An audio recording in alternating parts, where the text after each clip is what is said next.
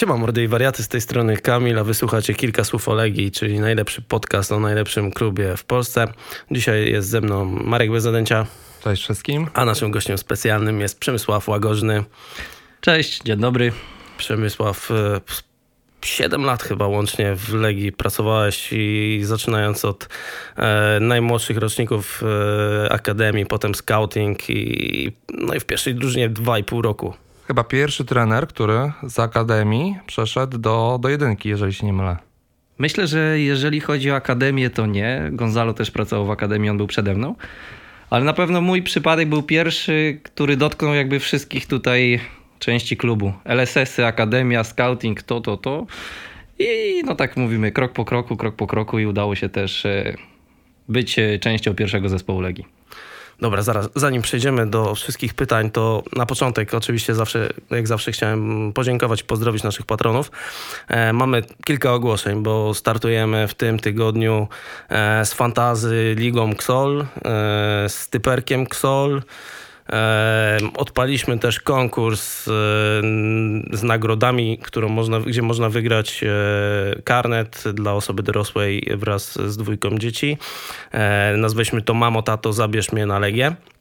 Więc może prze, przekażę głos Markowi, który jest ojcem tego, tego konkursu między innymi i on powie wam trochę więcej. Okej, ja jestem może ojcem tego pomysłu i ojcem promotorem tego pomysłu, zaś e, matką pomysłu jest jedna z naszych słuchaczek, fanka Legii, e, Kasia. E, Kasia ma taką sytuację w, życiu, że obecnie pracuje poza Warszawą i sama dla siebie nie kupuje karnetu. Zgłosiła się do nas z takim pomysłem, że może ufundować karnet dla dzieci wraz z opiekunem. No, moje serducho od razu zostało poruszone, stwierdziłem, musimy w to wejść. Zadzwoniłem do Kamila, oczywiście Kamil był na tak. E, posłuchajcie, mm, jedyne co trzeba zrobić, to napisać do nas, dlaczego ten karnet e, miałby przypaść e, dla, dla, dla waszych dzieci i dla, i dla ciebie. E, możecie się inspirować tym naszym tekstem, możecie pisać po prostu prosto z serducha. E, zależy nam, żeby, e, żeby to trafiło do fajnej osoby. Jeżeli sami nie potrzebujecie, proszę dajcie znać komuś, kto, kto, nie może sobie dzisiaj pozwolić na ten karnet, e, a bardzo by chciał zabierać swoje dzieci regularnie na Legię. Co więcej, po tym jak to ogłosiliśmy, e, zgłosiło się do nas masa osób, e, która, która jest w stanie z, zasponsorować kolejne karnety. My w tym momencie zrobiliśmy cap do trzech, trzech takich pakietów. Jeżeli zaś tych fajnych prac byłoby więcej, no to my będziemy myśleć, drapać się po głowie, ogłosimy dla naszych słuchaczy, z tego co widzimy, oddźwięk jest duży, może by- udałoby się nawet zasponsorować większą liczbę pakietów. Najważniejsze, żeby były fajne prace, żeby żebyśmy dotarli z tą informacją e, do osób, które faktycznie tego potrzebują. Działamy głównie na Twitterze. Twitter jest trochę bańką, nie oszukujmy się. E, śmiejemy się, że łatwiej nam jest e, m, dotrzeć do ludzi, którzy mogą zasponsorować te karnety, niż do osób, które faktycznie potrzebują. Mamy słabe zasięgi na Facebooku, więc na Facebooku nie dotarliśmy do, do szerokiego grona jeszcze osób. No i w tym momencie najważniejsze jak najbardziej rozpropagować tą akcję. To wszystko, e, moi drodzy słuchacze, nasi drodzy słuchacze, jest w waszych rękach. E, Być może twój sąsiad, być może ty, być może twój kolega e, ten karnet po prostu otrzyma. Nie musi być to y, też arcydzieło, ważne, żebyście po prostu trochę czasu y, i pracy w to włożyli. Nie musisz to ty napisać, możesz poprosić kogoś, żeby ci pomógł e, z przelaniem tych słów na, na papier, no ale ważne, żeby to też właśnie wykorzystać. Tak, na pracę czekamy do końca tego tygodnia, z tego powodu, że musimy mieć dzień, dwa, żeby przeczytać je, ocenić, wybrać te, które zasługują na to. No i kupić przed tym, aż, aż karnety, nim, nim karnety podrożeją, bo na koniec z tego, co e, wszyscy pamiętamy, te karnety e, drożeją, a chcielibyśmy je e, kupić w tej cenie, która jest obecnie. Tak jest. Wracając, poczekaj, poczekaj. Dawaj, dawaj. E, mówiłeś o patronach. Dziękujemy patroni, że, jesteśmy, e, że jesteście z nami. My dzisiaj podnieśliśmy em, pułap, do, który zbieramy do 1200 zł i to też wynika z kilku rzeczy. Chcemy się rozwijać, chcemy organizować dla Was jak najwięcej takich aktywności jak fantazy, gdzie pracujemy nad nagrodami. Pewnie w momencie już publikacji e, podcastu będziemy mogli podać je, e, co, co, co jest do wygrania w fantazy lidze. Em, I takich akcji chcemy robić o wiele więcej. Chcemy powolutku przechodzić w wideo i odkładać na to pieniądze, bo wideo niestety kosztuje trochę więcej. My dzisiaj tak między nami to też trochę dokładamy z własnych pieniędzy do tego wszystkiego, ale to jest ok to rozumiemy, sami robimy to z pasji, e, ale będziemy potrzebować większego wsparcia w przyszłości. Tak jest. E, odwiedzajcie też naszą stronę, tam będzie na pewno wszystko i o tym konkursie, i o typerze, i o fantazy, no i oczywiście na naszych e, social mediach, czyli na Twitterze i na Facebooku też to wszystko znajdziecie i linki, e, więc zapraszamy serdecznie, a my już przechodzimy do, do mięsa. Przemek, to może zacznijmy od, od pracy w pierwszej, z pierwszą drużyną Legii, trochę do historii wracając.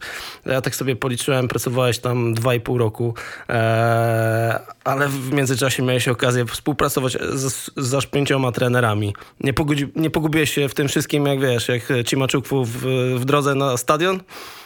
Słuchajcie, zanim zaczniemy o tym, to naprawdę tutaj co. Ja nie byłem świadomy tego, co tutaj mówiliście, ale naprawdę wielki szacunek dla pani Kasi i dla tych ludzi, co do was piszą, że wpadli na taki pomysł, żeby ufundować karnet. Jest to naprawdę wielkie brawa i wielkie szapoba. Mm, no i cóż, trzymajmy kciuki, żeby więcej ludzi było po prostu też z takim otwartym sercem, bo wiemy, że też czasy nie są e, łatwe. E, ale to jest takie naprawdę budujące, że ludzie też chcą sobie pomagać, nawet w takiej kibicowskiej tutaj społeczności. No powiem ci, że naprawdę codziennie praktycznie ktoś się do nas odzywa, że też chętnie by dołączył do tej akcji, to jest niesamowite. Dlatego, tak. dlatego mamy nadzieję, że to po prostu zostanie też wykorzystane. Dobra, a teraz y, do Cimyczuku i do jazdy samochodem.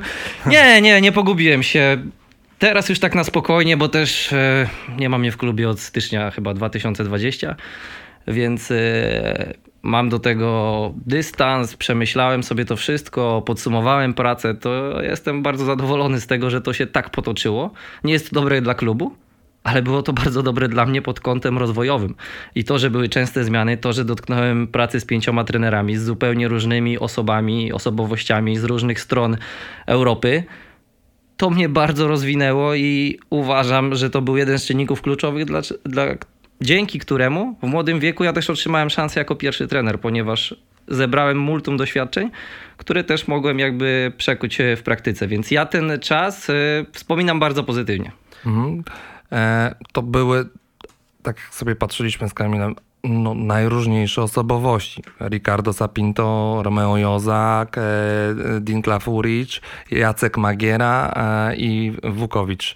Tak naprawdę mało e, osobowości chyba, tak jakbyśmy sobie spojrzeli na, na, na, na, na, na rysopis osobowości, to mało osobowości jest takich, z którymi się nie zetknąłeś pracując z pięcioma. Z Michniewiczem też mogła być ciekawa o, szkoła życia, tak. bo tam też te analizy mocno grane. Tak, tak, macie w 100% rację. Ja też ta, do takich wniosków doszedłem po swojej pracy. No, te osoby były zupełnie różne. E, mogę powiedzieć, że od każdej z tych osób nauczyłem się naprawdę wiele i, i, i mnie rozwinęły. Począwszy od Jacka Magiery, który tak na dobrą sprawę wyciągnął mnie z akademii, widział e, we mnie potencjał i dał mi szansę do pracy w pierwszym zespole.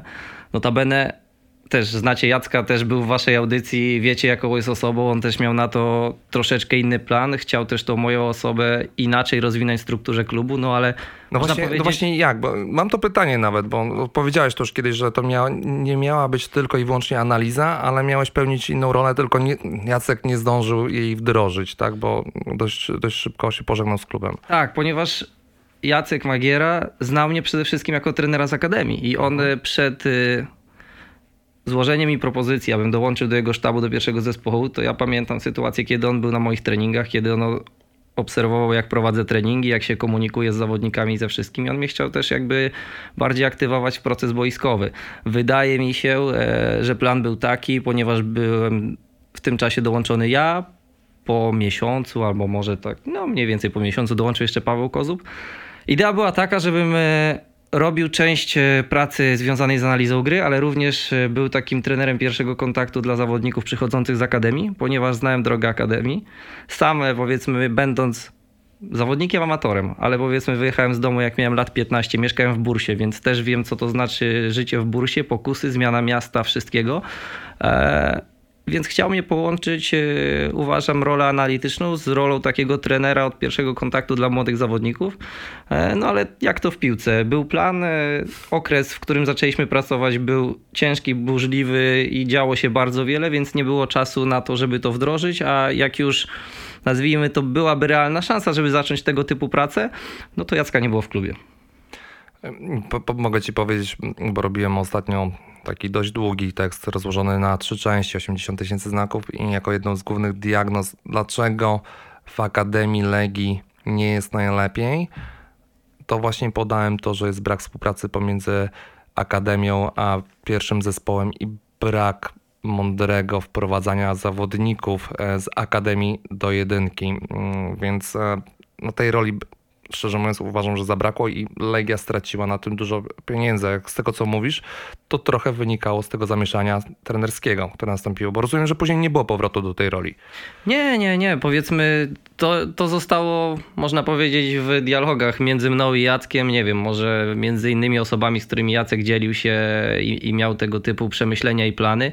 E, no bo ponieważ przyszedł nowy trener, e, trener z zagranicy, który miał inne spojrzenie, który miał jakby też swój sztab, więc e, też inaczej rozdysponowywał i członków sztabu i obowiązki, więc e, powiedzmy to był taki autorski plan Jacka, który on chciał realizować. E, Wydaje mi się, że też po części przez to, jaką on drogę przeszedł, bo też e, jak Jacek skończył karierę piłkarską, to też zajmował się młodymi zawodnikami, był takim wychowawcą, chyba do dzisiaj jest, możemy tak powiedzieć, i to nie tylko zawodników i trenerów i ludzi.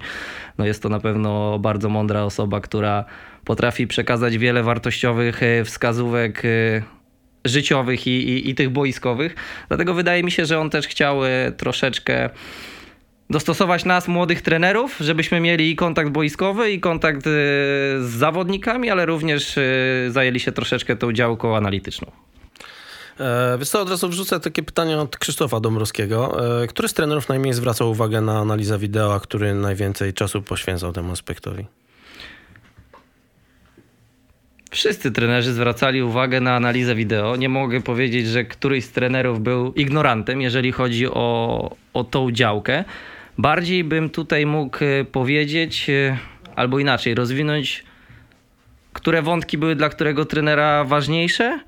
E, aczkolwiek jestem tutaj w 100% pewien, że jakby wszyscy zwracali uwagę na, na, na analizę wideo w, w dużym stopniu, no bo też nie oszukujmy się, no dzisiejszy sport polega na tym, że szuka się przewagi powiedzmy w najmniejszych detalach i, i analiza jest tym nieodłącznym elementem. O, mamy super tutaj też wątek legijny i wszystkiego. No na przykład e, wiem, że zdania wśród kibiców są jakby bardzo podzielone albo negatywne na temat transferu Eduardo da Silva. Ja się bardzo cieszę i dziękuję osobom, które dokonały ten transfer, bo ja złapałem z Eduardo super relacje i też dostałem od niego wiele wskazówek, jak to wyglądało, jeżeli chodzi o Arsenal, o Szachtar, o Flamengo, o trenerów, z którymi pracował. No to na przykład tutaj możemy powiedzieć, że na etapie, kiedy on był w Arsenalu i on mi powiedział e, to tutaj ze swojego doświadczenia, Arsen Wenger, możemy powiedzieć wielki trener, nie zwraca uwagi na analizę rywala.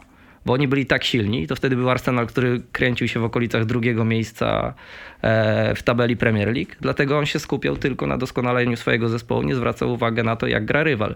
Więc dzisiaj byśmy powiedzieli, że to troszeczkę ignorowanie przeciwnika, a w tamtych czasach, powiedzmy, trener w topowym poziomie i w topowym klubie e, tak podchodził do tematu. Ale wracając tutaj do Legii, hmm, cóż, możemy tak trener, który może najwięcej zwracał uwagę na przeciwnika, bo też mi się wydaje, że to jest, jak ktoś słyszy analiza rywala, to wyobraża sobie od razu przeciwnika. To jest taki, taki pierwszy, e, może pierwsze światełko, które gdzieś się zapala w głowie, no to był na pewno Ricardo Sapinto. On był, e, bardzo dużo uwagi przykładał do, do analizy przeciwnika. Bym nawet powiedział, że po, proporcja zachwiana była, ile czasu poświęca przeciwnikowi, aniżeli swojemu zespołowi.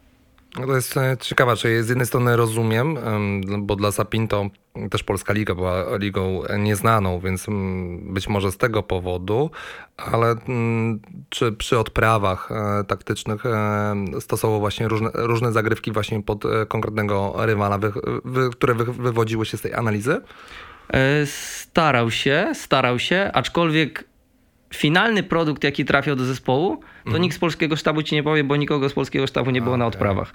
E, Ja przygotowując, e, przygotowując odprawę dla trenera, według powiedzmy jego wytycznych, on tego bardzo wnikliwie wysłuchiwał. On był, trzeba mu to oddać.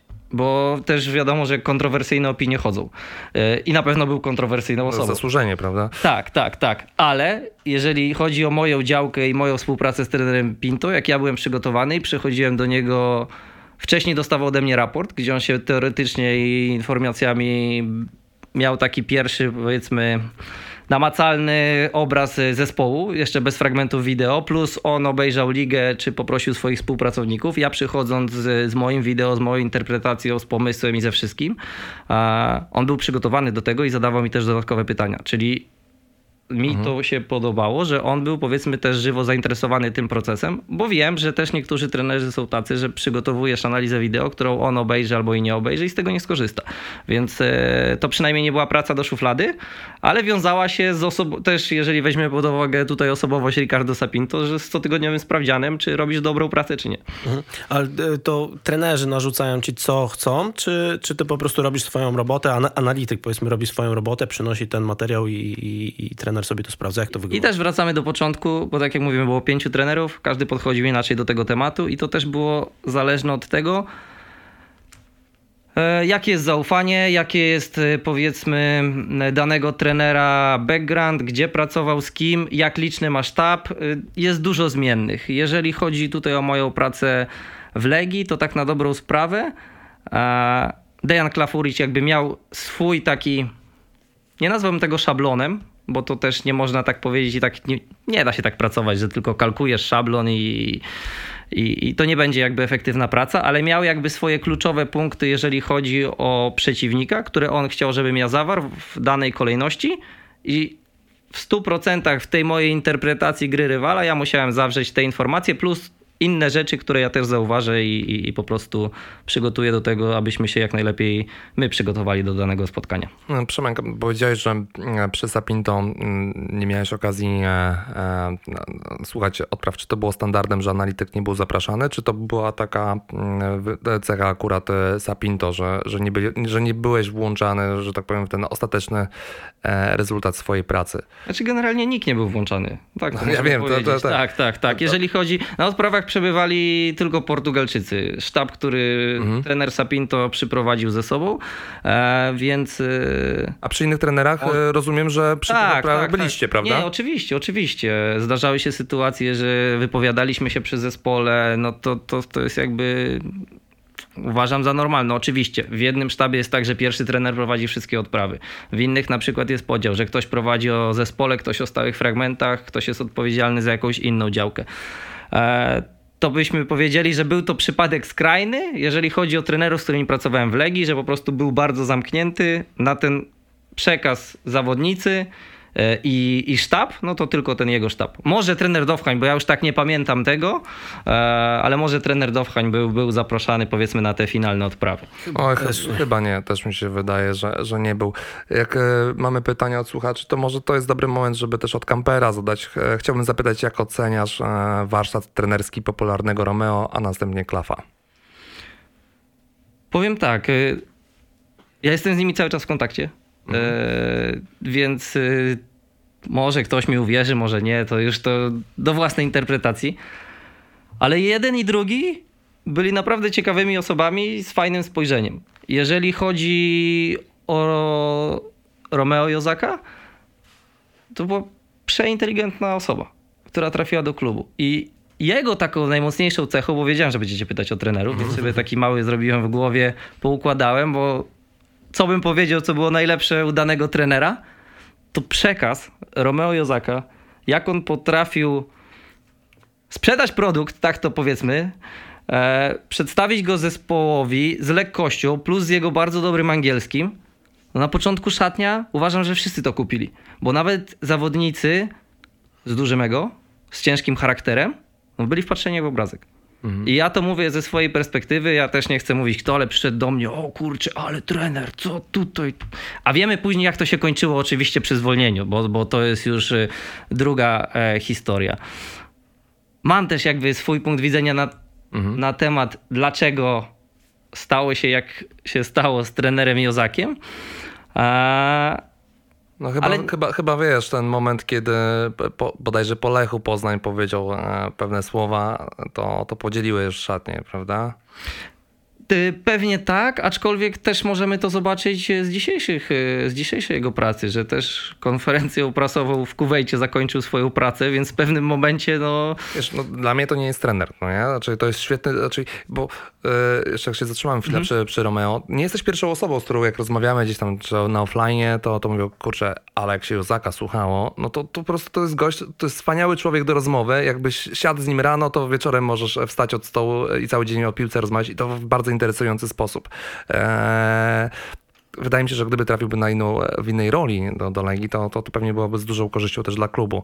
E, To jest moje zdanie, ale... I ja mogę się z tym zgodzić, Mhm. że to jest idealny profil skrojony na dyrektora sportowego, dyrektora generalnego, osoby takiej reprezentacyjnej, rep, tak, rep, zarządzającej. No, ma wszystkie cechy, które pozwolą mu odnieść sukces na tych stanowiskach i nie ma się co dziwić, że on był dyrektorem technicznym Federacji w Chorwacji, e, dyrektorem w Dynamie Zagrzeb. Dzisiaj jest doradcą ministra sportu Arabii Saudyjskiej.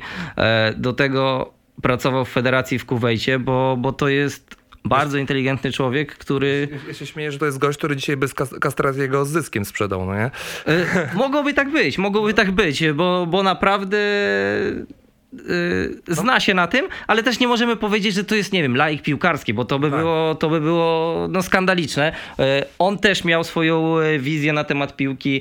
e, W coś, co wierzył, co przekazywał zespołowi, starał się e, rozwijać tych zawodników, no tylko to jest też troszeczkę, że trzeba trafić z odpowiednim. Odpowiedni trener musi trafić do odpowiedniego klubu i w odpowiedniego klimatu dookoła, żeby on mógł pokazać tą swoją najlepszą wersję siebie. To uważam, że podobnie jak z zawodnikiem. Nie każdy zawodnik pasuje do każdej struktury, formacji klubu, kraju. Rozszerza, rozszerzając to pytanie, rozumiem, że y, do Jozaka czy do Klafa można zadzwonić i się zapytać, czy nie mają jakiejś roboty gdzieś tam w Arabii czy w Kuwejcie. A do Rysz, Ryszarda Zapinto też możesz zadzwonić? No, to, to nie jest e, jakby, nie wiem, tajemnica i dla mnie to jest jedyny trener, z którym nie mam kontaktu po tym, jak skończyliśmy pracę w Legii. I można powiedzieć, że z nikim e, z członków jego sztabu ja osobiście nie mam kontaktu. Po prostu, to też nie jest tak. No czasem z kimś łapiesz feeling, czasem e, nie. I, i, I sprawa jest prosta. Tutaj nie ma jakby żadnej urazy z rzeczy prywatnych. No, no nie wiem, z członkami sztabu trenera Jozaka mam kontakt. Z asystentem Klafa, który notabene teraz też jest pierwszym trenerem, pracuje w Danii. On był bardzo krótko w Legii. Iwan Prelec. Też mamy kontakt, bo no nawet moja ostatnia praca na Łotwie, spotkałem zawodnika, który był jego wychowankiem, tutaj telefon do siebie i, i chcąc nie chcąc ten świat jest mały. No a z trenerem Sapinto no, no, nie było nam dane powiedzmy wypracować e, na tyle dobrej relacji, żebyśmy dzisiaj dzwonili do siebie z życzeniami imieninowymi. Myślę, że chyba z tego całego sztabu to tylko z trenerem bramkarzem Ricardo, tak? Co niektórzy mają kontakt. Niektórzy tak, mają tak. kontakt, zresztą to chyba, chyba nikt. E, słuchaj, może przejdziemy do meczy w europejskich pucharach? To jest, Masz jeszcze, jeszcze jeszcze, jak jesteśmy przy trenerach, mm, gdzieś natknąłem się, że mm, robiłeś prezentację, która wykraczała poza wideoanalizę, ale też dotykała sprawy odpraw. Nie wiem, czy ty to pro- prowadziłeś tę część też e, dotyczącą odpraw, ale to mnie tak zainspirowało do pytania, kogo odprawy zapamiętałeś najbardziej. I trafiały do ciebie, mówisz, wow, to naprawdę pomoże drużynie. Hmm, ciekawe to jest pytanie. Hmm. Bardziej. To też kurczę, wiecie co? Uważam, że to nie da się zrobić takiej kalki czy no szablonu. No nie istnieje szablon, nie da się przekładać z miejsca A do B, jeden do jednego wszystkiego. No ale na pewno po sobie pomyślałeś, jak, powie- jak powiedziałem, zadałem to pytanie, to na pewno ktoś ci już przyszedł do głowy, no nie? Nie, tak y, też, y, też starałem się pokrótce przypomnieć sobie, jaki był jakby taki wariant, schemat prowadzenia odpraw przez danych trenerów. I bardziej pamiętam jakąś odprawę danego trenera, niż bym powiedział, a ten miał taki styl czy inny. To jaką e, zapamiętałeś na przykład? Jacka Magiery po przegranym meczu w Astanie Mhm. na 100% i to też było ten okres w ogóle pracy, powiedzmy, pierwszy mój w Legii, czyli tam od czerwca do, do zwolnienia Jacka do początku września, to jest taki okres, którego pewnie pamiętam najwięcej, bo ja byłem nowy. Ja się wszystko dla mnie jak gąbka siąknąłem, co się dzieje dookoła, więc ja bardzo dużo momentów mi utkwiło wtedy w głowie. No to pamiętam e, jakby tą odprawę. E, jeżeli mówimy tak generalnie o jakimś e, powiedzmy schemacie działania, no to na przykład trener Jozak robił odprawę o rywalu wcześniej, a w dzień meczowy było takie pozytywne wzmocnienie z fragmentami, co my robiliśmy, żeby przygotować się do tego spotkania, poparte naszymi fragmentami z treningów. Bądź jakiś taki e, przekaz zaczerpnięty z życia bądź z innej dziedziny sportu, więc tutaj możemy powiedzieć e, o tego typu odprawie. Jeżeli chodzi o Dejana Klafuricia, to też uważam, że jego okres pracy trzeba podzielić na dwa etapy. E, etap, kiedy przejął zespół i trzeba było nie licząc kosztów i strat, wygrać Mistrzostwo Polski, bo była realna szansa. I etap później, kiedy został już pierwszym trenerem, miał okres przygotowawczy i wkraczał swoją, e, wprowadzał swoją wizję. No to też uważam, że Klaw bardzo dobrze e, w tej końcówce sezonu i zarządzał zawodnikami, i zarządzał szatnią, i zarządzał tymi odprawami, bo wiedział, kiedy trzeba więcej, kiedy mniej, kiedy może troszeczkę odpuścić. E, czyli, ta, czyli tam nie było takiej sytuacji, że to Radowicz był trener nie, nie, nie, nie, nie, nie, nie. Ja, ja nie mogę powiedzieć, żeby była taka sytuacja. Okej, okay, w każdym zespole są liderzy, którzy biorą odpowiedzialność za rzeczy na boisku i, i, i muszą wziąć to na swoje barki. A, ale no jakby wszystko było też e, w ramach klafa. Jeżeli chodzi o odprawy, na przykład mi się podobało to, jak klaf pod kątem odpraw miał yy, wyznaczone zadania na mecz dla zawodników mhm. których skrupulatnie rozliczą. Bo spotkałem się też z sytuacjami, gdzie nasze cele na mecz A, B, C, D i później w odprawie jest tylko B i C. O A i B zapominamy. A Klaw to, co przedstawił zawodnikom, on to później wszystko pokazał na, na odprawie pomeczowej i do tego jakby przykładał e, dużą wagę i to, to moim zdaniem było fajne, bo też wszyscy jasno wiedzieli i to było zawsze też w szatni wywieszone, czego on oczekuje w tym danym meczu. Wuko, jak już tak jesteśmy, to przekrojowo przejdźmy mhm. o wszystkich trenerach. Wuko to, jak zarządzał szatnią, sztabem, no to był lider. To był najlepszy lider, z jakim pracowałem w Legii, za którymi zawodnicy i cały sztab by poszli. E, potrafił jakby kupić też e, tłum, ale też miał to wyczucie, kiedy trzeba dać tych więcej wskazówek. Dogłębną analizę sprzedać zawodnikom, a kiedy troszeczkę mniej. Kiedy przygotować odpowiedni plan, założyć, nie wiem, pułapkę na danego zawodnika, czy przygotować się do meczu, a kiedy dać troszeczkę luzu i spokoju, bo wiesz, że czujesz, że ten zespół jest po prostu na fali i kolokwialnie rzecz ujmując, nie przeszkadzać.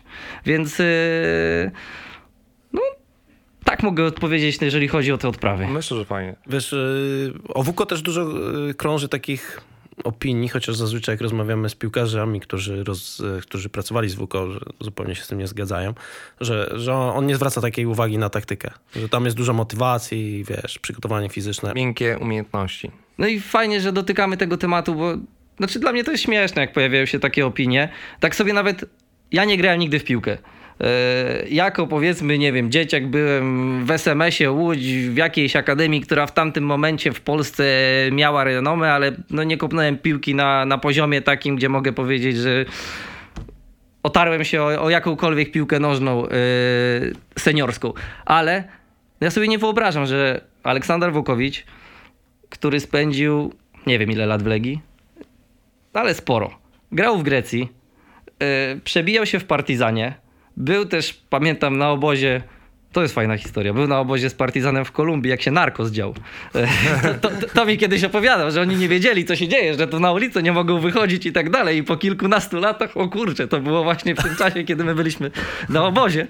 E, no, to musisz być... No, no, nie, nie może człowiek inteligentny, nie rozumieć piłki nożnej i taktyki, jeszcze na pozycji środkowego pomocnika, gdzie od ciebie jest uzależnione to, jak gra zespół, ty regulujesz tempo spotkania, ty musisz mieć tą wizję, kiedy powiedzmy zagrać piłkę między liniami, kiedy spowolnić grę, kiedy przyspieszyć, więc już z samej tej otoczki ja nie wierzę, że ktoś mógłby nie rozumieć taktyki. I to jest bardziej powiedzmy taki, nie wiem, przekaz, yy, obraz, yy, nie wiem czym spowodowany i wywołany u kibiców. Ale druga, druga rzecz najważniejsza, i o tym powiedział też u was e, Jacek Magiera, że trener sam nie ma szans jakby zająć się wszystkim i robić wszystko. Po to są kompetentne osoby w sztabie, po to ten sztab w Legii jest na tyle rozbudowany, że ty musisz też wspomagać się innymi osobami, które mogą ci pomóc i dać, e, dać pomysł, a ty jako ten lider, jako pierwszy trener, e, oczywiście wybierasz, z czym się zgadzasz, z czym nie. Mi się wydaje, że też e, Wuko dość mocno udowodnił na wiosnę w tym sezonie, kiedy poukładał tą drużynę, rozbitą drużynę, kiedy poprawił organizację gry, że, że, że, ma tego świadomość, ale jak jesteśmy przy Wuko, to zadam jeszcze jedno pytanie. Z czego on korzystał, jeżeli chodzi o, o twoją pracę i pomoc? W ogóle ja mogę powiedzieć, że z pięciu trenerów, z którymi pracowałem e, w Legii, od WUKO nauczyłem się najwięcej. I, I to jest trener, którego pewnie darzę największym sentymentem e, z tej piątki, o której dzisiaj mówiliśmy. I tak, ja mogę powiedzieć, że my mieliśmy po prostu, już bazowaliśmy na dużym zaufaniu, bo kiedy ja przyszedłem do sztabu do Jacka Magiery, WUKO był asystentem, więc chcąc nie chcąc my się poznawaliśmy, budowaliśmy relacje. Były też między nami sytuacje, kiedy nawet się ścieraliśmy, bo był inny punkt widzenia. Ja byłem nowy, Wuko miał też e, jakby swój status i wszystko i, i to jest normalne, to jest, to jest praca, ale koniec końców e, to półtora roku, do kiedy Wuko został e, powiedzmy pierwszym trenerem, a może już mniej, no dajmy na to półtora roku.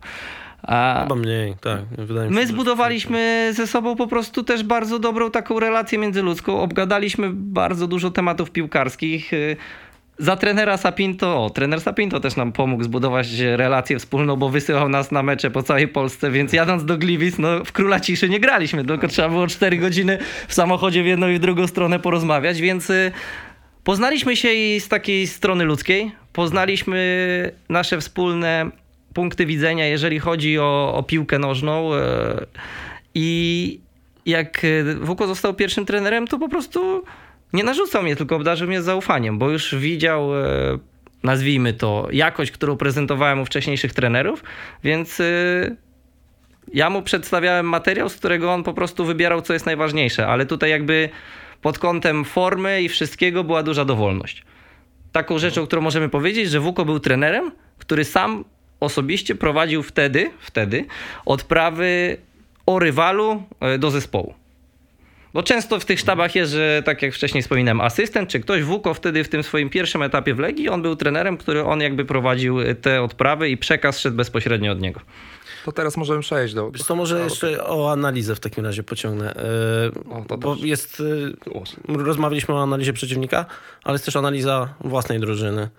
E, to też jest jakaś pewnie część twojej pracy w dużej mierze i to każdy, każdy trener też tego właśnie wymagał, żeby swoją drużynę też żeby się analizował? Tak, jasne, jasne, jasne. I uważam, moim zdaniem, no bo ja też się przede wszystkim czuję trenerem piłki nożnej. My możemy mówić tutaj, nie wiem, o analizie, no ale analizy nie zrobi, nie wiem, z całym szacunkiem dla zawodu ktoś, kto pracuje jako sprzedawca w sklepie spożywczym. No, no nie, musisz mieć jakąś taką e, podstawę, wiedzę i odpowiedni poziom merytoryki, więc ja uważam... Musisz wiedzieć, co wyciągnąć, prawda? Co wyciąć. Dokładnie, dokładnie, dokładnie. A my też jesteśmy, i też się z tym spotkałem, jesteśmy ludźmi, którzy bardzo szybko zaszufladkowują kogoś i powiedzą, a analityk to ten Dexter w okularach, co siedzi przy komputerze i nie ma pojęcia, co się dzieje. No i też takie sytuacje się zdarzają, a tak jak y, rozmawialiśmy sobie przed wejściem na antenę i pewnie do tego wątku wrócimy osób, które z analizy z Legii wyszły i sobie radzą e, na innej drodze zawodowej, czy nawet na przykłady światowe, jak nie wiem, Nagelsmann, no też pracował jako analityk, bo to jest moim zdaniem darmowy, albo nie darmowy, bo ci jeszcze płacą za to, ale uniwersytet piłkarski, gdzie ty musisz obejrzeć multum meczy, przeanalizować e, rzeczy, wyciągnąć wnioski, pokazywać dzielić swój punkt widzenia, więc chcąc nie chcąc, ty chłoniesz piłkę nożną. No tak samo wiesz, Klopp, Tuchel, którzy w telewizjach pracowali jako wideoanalitycy, tak, więc, więc jak najbardziej. A u nas w Legii, no to, to, to jest przykład twój, Gonzalo Fejo e, i Daniela Myśliwca. To są bardzo fajne przykłady. E, osoby, które gdzieś pracowały przy tej analizie i wyszły w świat i radzą sobie coraz lepiej, bo myślę, że lada moment Gonzalo pewnie zostanie trenerem jedynki jakiejś drużyny, a Daniel Myśliwiec właśnie awansował ze Stalą Rzeszów do pierwszej ligi i myślę, że się nie zatrzyma. I bardzo dobrze i gratulacje dla chłopaków tutaj. Ja mimo że z żadnym nie mamy powiedzmy jakiegoś bliskiego kontaktu, znamy się oczywiście przede wszystkim z pracy z Akademii, no to ja patrzę i trzymam za nich kciuki, no bo Pokazali charakter, zaangażowanie, pokazali, że mają wiedzę, mają swój pomysł i, i, i, i o to chodzi. E, więc e, wracając do pytania. Do, do pytania, tak jest. E, jeżeli chodzi o analizę własnego zespołu, dla mnie to jest temat ważniejszy. Jako dla trenera, dla mnie to jest temat ważniejszy niż analiza przeciwnika. Oczywiście przygotowujesz się przed przeciwnika plan, ale no z drugiej strony ty jako trener pracujesz z zespołem rozwijasz zawodników, których masz w klubie. Okno transferowe jest dwa razy w sezonie, a tak to przez pół roku tej przerwy ty musisz pracować z tym materiałem ludzkim, który jest z tobą, więc y, poprzez ten proces y, powinieneś wpływać na, na rozwój zespołu. E, I to też powiem tak, że analiza własnego zespołu była kompletnie różna u każdego z trenerów. Jak mówiłem o Klafie, tak żebyśmy też pożonglowali, o każdym trenerze coś, coś powiemy. No to on miał jakby egzekwował stricte te zadania, które pojawiły się na odprawie i on chciał jakby skupić się przede wszystkim tylko na tym i, i pokazywał to dla zawodników. Jeżeli chodzi o na przykład pracę z WUKO, to ja oglądałem mecz, Aleksander Radonowicz oglądał mecz jako asystent, następnego dnia my spotykaliśmy się razem, ja mu pokazywałem, co ja widziałem, on mi pokazywał, co, widzieli, co, co on widział. Dopracowaliśmy już, powiedzmy, nasz punkt widzenia do, do takiego momentu, że bardzo dużo rzeczy się powtarzało, ale nie chcieliśmy ze sobą od razu na gorąco po meczu rozmawiać, żeby też były, no, zamiast jednej, dwie pary oczu. Nie, no to najlepiej, prawda? Dokładnie zbieraliśmy to do kupy i materiał powiedzmy trafiał do, do WUKO, który miał też jeszcze inny pogląd na sytuację, więc y, mówię, to jest po prostu zależne od, od danego trenera. E, to ja, ja, jeszcze dodam, bo jak mieliśmy, jak gościliśmy Piotra Mosura u nas w studiu, to właśnie e, tłumaczył nam, że, że to jest u każdego człowieka inaczej. Jednemu powiesz, zobacz, to robi źle i on to załapie, że robi źle. Ale on mówi, że on z Arielem jak rozmawiał, jak mu powiedział, że coś zrobiłeś źle, to była kłótnia. A jak mówi, dobra, to ci pokażę, wziął, wiesz, filmik wyciął, to zobacz. Tu jakbyś się ustawił tu, to byłoby zupełnie inaczej, nie? To byś pokonał ry rywala a okej, okay, to no tak, masz rację. I już nie było w ogóle jakiejś takiej, wiesz, kłótni czy dyskusji, tylko... I to jest, i to jest najlepsze rozwiązanie. To pójdźmy jeszcze o krok dalej. Moja praca w Akademii Piłkarskiej.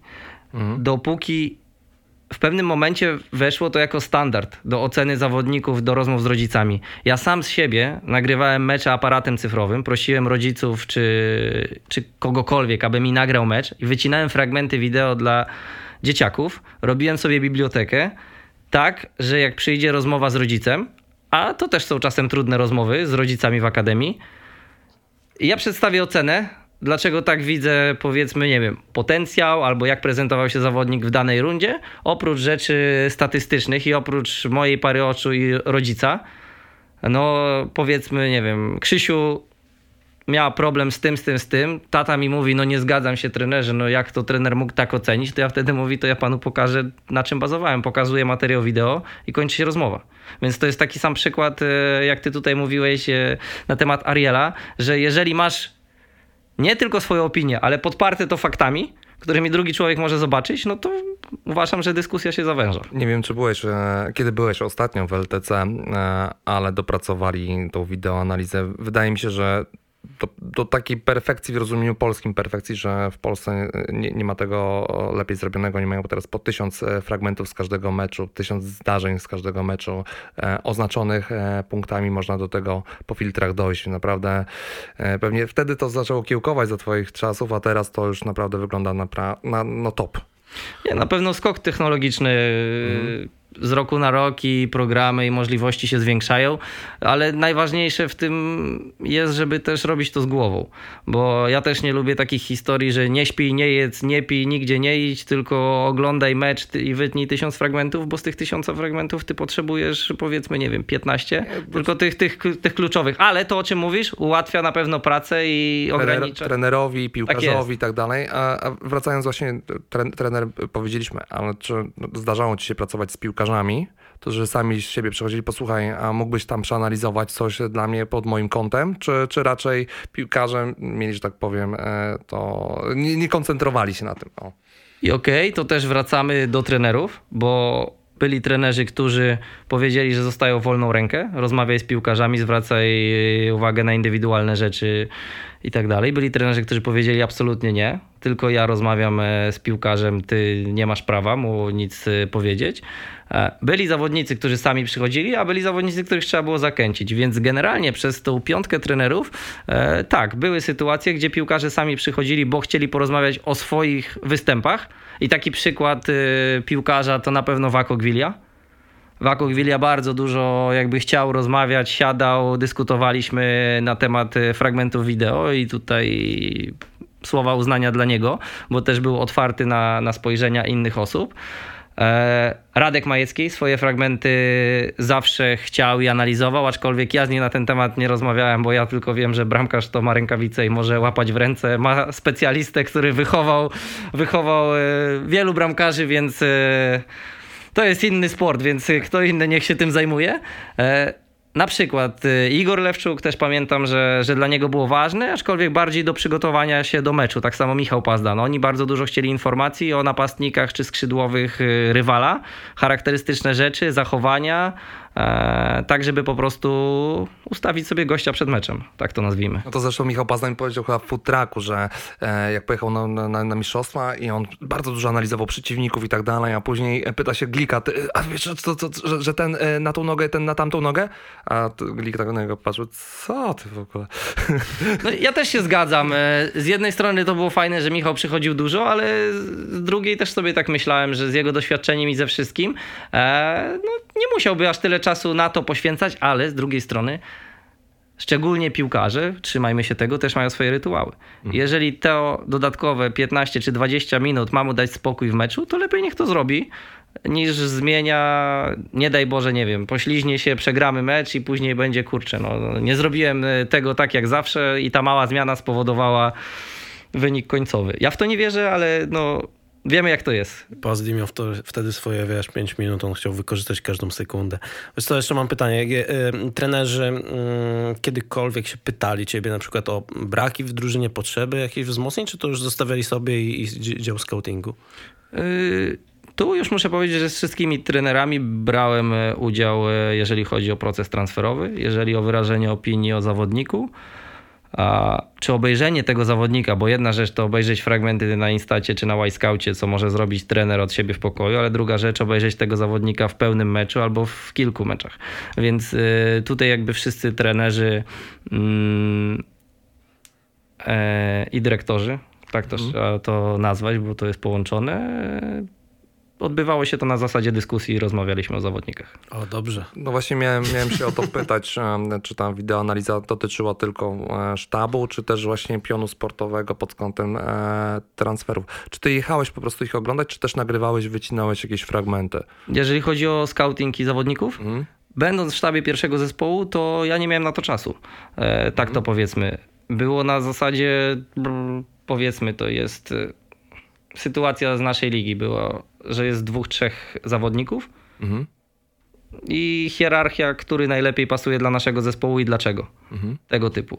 E, bądź e, mówiliśmy też o Ricardo Sapinto, miał zawodnika, któremu kończył się kontrakt, znał go i chciał go do polskiej ligi, była taka szansa, to też mnie poprosił, żebym ja zwrócił uwagę, znając lepiej realia ligi, znając wszystko e, i przygotował mu też raport pisemny, co jest na plus, co jest na minus i jak ja go widzę w kontekście legii. Więc e, tu było bardziej w tą stronę, tak żeby przygotować dla kogoś e, tylko wycinki, żeby obejrzeć, to takiej sytuacji chyba nie miałem u żadnego z trenerów. Biorąc pod uwagę technologię, że to naprawdę każdy sam też może zrobić, wchodząc na platformę, do której wszyscy mieliśmy dostęp, to, to nie było potrzebne. Analizy w trakcie meczu? Uważasz, że to działało? Czy jak do tego podchodziście? Fajna sprawa. Powiem szczerze, że to taka jedna z lepszych e, rzeczy albo doświadczeń, jakie tutaj dotknąłem w pierwszym zespole. I no już nie będę się powtarzał. U większości trenerów y, to funkcjonowało podobnie, czyli byliśmy w tej kabinie komentatorskiej, jak mówimy o stadionie Legii na Łazienkowskiej. Robiliśmy analizę na żywo, byliśmy połączeni z ławką rezerwowych, y, więc i mieliśmy punkt widzenia z ławki i też mogliśmy przekazać informacje, jak to wygląda z naszej perspektywy, bo po prostu jest łatwiej dostrzec więcej rzeczy, bo widzimy i przestrzenie i jak ktoś nie wraca i co się dzieje, no bo to, jest to zupełnie inna optyka, jak się jest na ławce bądź e, na koronie stadionu. Więc to była fajna sprawa, bo tutaj dochodziła presja czasu, emocje związane z meczem, z wynikiem, z grą o stawkę, do tego, że ty schodziłeś i tak to wyglądało, że pierwsze 5 minut przerwy my spotkaliśmy się w pokoju analitycznym, siadał trener, asystenci, wszyscy. Ja przedstawiałem, czy Maciek Krzymień, jak e, pracowaliśmy razem. E, dwie, trzy rzeczy, które uważamy, że są kluczowe, albo zdarzały się sytuacje, tak, tak było najczęściej z WUKO i to uważam, że to była też bardzo dobra, z Jackiem Magierą podobnie, e, a nawet też można powiedzieć tak samo, organizacja pracy sztabu szkoleniowego w przerwie meczu, gdzie masz tylko 15 minut, kiedy sędzia zagwiżdże, musisz zejść, pokazać, przerwa, doktor musi opatrzeć, sprawdzić co się dzieje, płyny, dzieje się multum rzeczy, no to taka organizacja UWK Jacka, co się działo w przerwie, była na najwyższym światowym poziomie, tak bym powiedział. Chodziliśmy, pokój analityczny, słuchał nasze zdanie, widział fragmenty, pach, pach, pach. I decyzja. Z tym się zgadzam, to musimy pokazać, to nie. I na przykład dyskusja, albo była sytuacja, że z ławki dostajemy sygnał. Trener potrzebuje 37 minuta, 17 sekunda, bo to była kluczowa sytuacja, którą on chce pokazać w szatni. No to też już byliśmy z tym gotowi. E, ale dochodziło do sytuacji. Ok, dobra, to wyświetlamy dla wszystkich zawodników. Później, Radu, ty idziesz i tłumaczysz, załóżmy, Wietesce, Jędrzejczykowi, Chlouszkowi to i to do obrońców. Ty, Przemek, idziesz i mówisz do KFU. Co chcemy od niego i pokazujesz mu ten fragment wideo. Więc każdy wiedział, za co jest odpowiedzialny w przerwie, nie robiliśmy sztucznego tłumu i to naprawdę funkcjonowało super. No powiem ci, że się mega dobrze tego słucha. E, Proszę bardzo, możemy do pucharów przejść. To, na chwilę mi kopara opadła, i, e, ale dobra, przejdźmy do pucharów. Trzykrotnie. Trzy, trzy, Już o Astanie wspominałeś. Trzy, trzy miałeś przygody, prawda? Trzy, za każdym razem niestety nieudane, e, bo pierwszy sezon... Tak, tak, tak. Pierwsza z Jackiem, tak, później... Law i Ricardo Sapinto. Sapinto I na koniec Wuko, tak. A najbliżej powiedzmy fazy najbliżej, grupowej. Tak, tak. Niestety jesteś e, częścią największych w top ostatnich lat w pucharach. To prawda, to prawda. Znaczy mnie osobiście najbardziej mm, e, ciekawi te, szczerze mówiąc, Trnawa i Dudelange. Mm, zacząłem chyba od Trnawy, jeżeli będzie chciał się wrócić Kamil ty do, do, do, do czasów e, Astany, to wrócimy to, to był ciekawy okres, bo Klaw mhm. prze, e, mm, zmienił ustawienie na trójkę obrońców. Zresztą mecz z Trnawą chyba zdecydował na powrót e, do, do czwórki. Później już na drugi, w drugim meczu grano czwórką. Mm. Dlaczego ta trójka twoim zdaniem nie wypaliła? To bym zaczął od tego przygodę z pucharami. Dobra, okej, okay. to tak analogicznie. Sytuacja jak Klaw był w ogóle asystentem i siedzieliśmy w pokoju trenerów i kiedyś mówi, kurczę, ten zespół ma potencjał na grę z trójką środkowych obrońców. I my zaczęliśmy po prostu tak dyskutować, a dlaczego tak uważasz? No bo mamy ten zawodnika, mamy taki profil, mamy to, mamy to, mamy to. I mówi, uważam, żeby to była fajna alternatywa. I jak faktycznie został pierwszym trenerem, bo w tym momencie, kiedy on to mówił, to nie wierzę, że była w ogóle taka myśl czy pomysł w klubie, to był temat science fiction. Po prostu rozmawialiśmy w sztabie o zawodnikach i o potrzebach i o możliwościach zespołu. To on też miał pomysł, żeby grać trójką e, środkowych obrońców. I mi się to podobało, bo to nie były rzucane słowa na wiatr, tylko pokazał, mam jaja. No, miałem taki pomysł, dostaję lejce, prowadzę, no to okej. Okay. Ale jego mądrość polegała na tym, że on nie wszedł do szatni i nie powiedział, dobra panowie, dzisiaj ja rządzę, gramy trójką, tylko wziął, tak jak mówiliście tutaj, Radowicza, kilku starszych zawodników, którzy znali klub, znali swoich partnerów w szatni i Klaw z nimi na ten temat porozmawiał. I wtedy jakby wspólnie... E, Klaw zdecydował po rozmowie z zawodnikami, że ok, nie zmieniamy w tym sezonie, mamy ważne mecze, bo pierwszy mecz Klafa, ja nie wiem, czy albo była Wisła Kraków, gdzie Paskłato strzelił taką super bramkę, albo to był rewanż Pucharu z Górnikiem Zabrze, bo to jakoś tak się działo w tym okresie. E, to sprawdzicie w międzyczasie, ale też była jego mądrość. Widział, że on widzi, że jest szansa zrobić e, tą trójkę, ale tego nie zrobił, bo to może nie był odpowiedni moment, a za duże ryzyko. Ale później jak przyszedł obóz przygotowawczy, skończyliśmy sezon, to ja wam mogę powiedzieć, że obóz Dejana Klafuricza w Warce to jest najlepszy obóz przed sezonem, jaki ja przeżyłem z wszystkimi trenerami w Legii. Pod jakim kątem? Pod kątem tego, jak zaplanował proces treningowy, jaka była realizacja, jaka była analiza tego, podział ról i wszystko. On w metodyczny sposób i bardzo dobry przygotował zespół do tego, żeby grać e, w systemie z trzema obrońcami. I i ja naprawdę mam o tym wspomnienia i nawet nie to, że sprzedaję kolegę dzisiaj, bo ale ostatnio Iniaki Astis, tak? Przeszedł na drugą stronę. No to ja też z Iniaki mamy troszeczkę inną relację, więc też mu pomagam w tym przejściu na stronę trenera. Często dzwoni, podpytać się. No, chciał nawet na staż do mnie przyjechać do ostatniego klubu, no ale nie zgrało się to w czasie. E, to Iniaki mnie pyta, ty, a czy ty masz dokumentację tu z Klafa? Jak byliście na obozie, co robiliście i tak dalej? Ja mówię, mam Iniaki. Mówi, kurczę, jakie to było fajne, jakie to było zaplanowane. Mówi, też z perspektywy, jak przeszedł, e, to poczuł na własnej skórze, no to naprawdę było bardzo dobre przygotowanie, takie teoretyczne i praktyczne do gry w tym systemie z trójką obrońcami. I to wyglądało w miarę nieźle do momentu, albo bym powiedział tak, sparring z Vitorul Konstancja, tam chyba było 4-1, ale to mógł być mecz popisowy, jeżeli chodzi o grę z trójką środkowych obrońców. Ja na tym meczu nie byłem, bo byłem w Mostarze na meczu z Riński Mostar, Spartak Trnawa na obserwacji. E, ale później jak odtworzyłem ten mecz, no to było wow. To tak zatrybiło. Ja uważam, że nie wyszło przez jeden mecz. Przez Super Puchar Polski. Z Arką? Tak. Przegraliśmy z Arką i zespół wątpił, że to ma szansę odpalić na dłuższą metę. To jest jakby... No później, yy, później jeszcze się moje udało zdanie. wygrać z Korkiem, prawda? Ale to nie był, nie, no, umówmy się, nie był to wielki przeciwnik. 1-3 z Zagłębiem i później 0-2 z Trnawą. Tak, i Korona Kielce jeszcze tam w międzyczasie chyba... Wygrana 2-1. Tak, tak, Ale to już tak. masz czwórką chyba. Tak, ale to już ja nie pamiętam jak graliśmy, ale wiem, że obóz i mecz z Witorul Konstancja wszyscy poziom ekscytacji i możliwości był duży. Po Superpucharze, kiedy przegraliśmy kolejny Superpuchar, najtrudniejsze trofeum do, dla Legii do zdobycia, no to taki entuzjazm opadł. I raczej ostatnim meczem e, chyba trójką, e, znaczy trójką, e, jeszcze tam była z Dudelange była próba, ale to, ta Spartak Trnawa 0-2. Em, To był pierwszy mecz?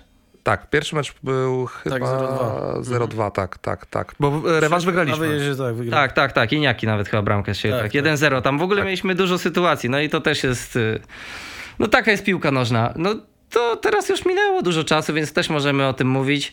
E, Ja uważam, że przed tym meczem dużo rzeczy działo się dookoła drużyny, które wpłynęły na rezultat. Ja nie pamiętam w jakim systemie, ustawieniem i kto wyszedł na boisko, ale wiem, że mieliśmy rotawirusa czy zatrucie pokarmowe w drużynie i nie dało się złożyć 11 zawodników, którzy przez ostatnie 24 godziny nie mieli biegunki, łącznie z członkami sztabu szkoleniowego.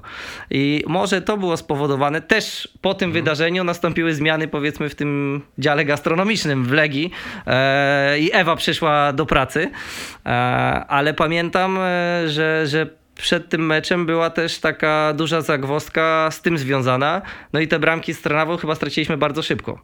Tak mi się wydaje, że, że to w pierwszych 20 minutach e, już zaraz, się- zaraz sprawdzimy, bo to tak. Ja już nie pa- pamiętam, pamiętam swoje uczucia, tak jak ty pamiętasz pewne e, zdarzenia, ale tak z głowy to, e, to ci nie powiem, ale tam Kamil Tak, sprawdza. znaczy pierwszą żeśmy stracili szybko, a drugą w ostatniej minucie.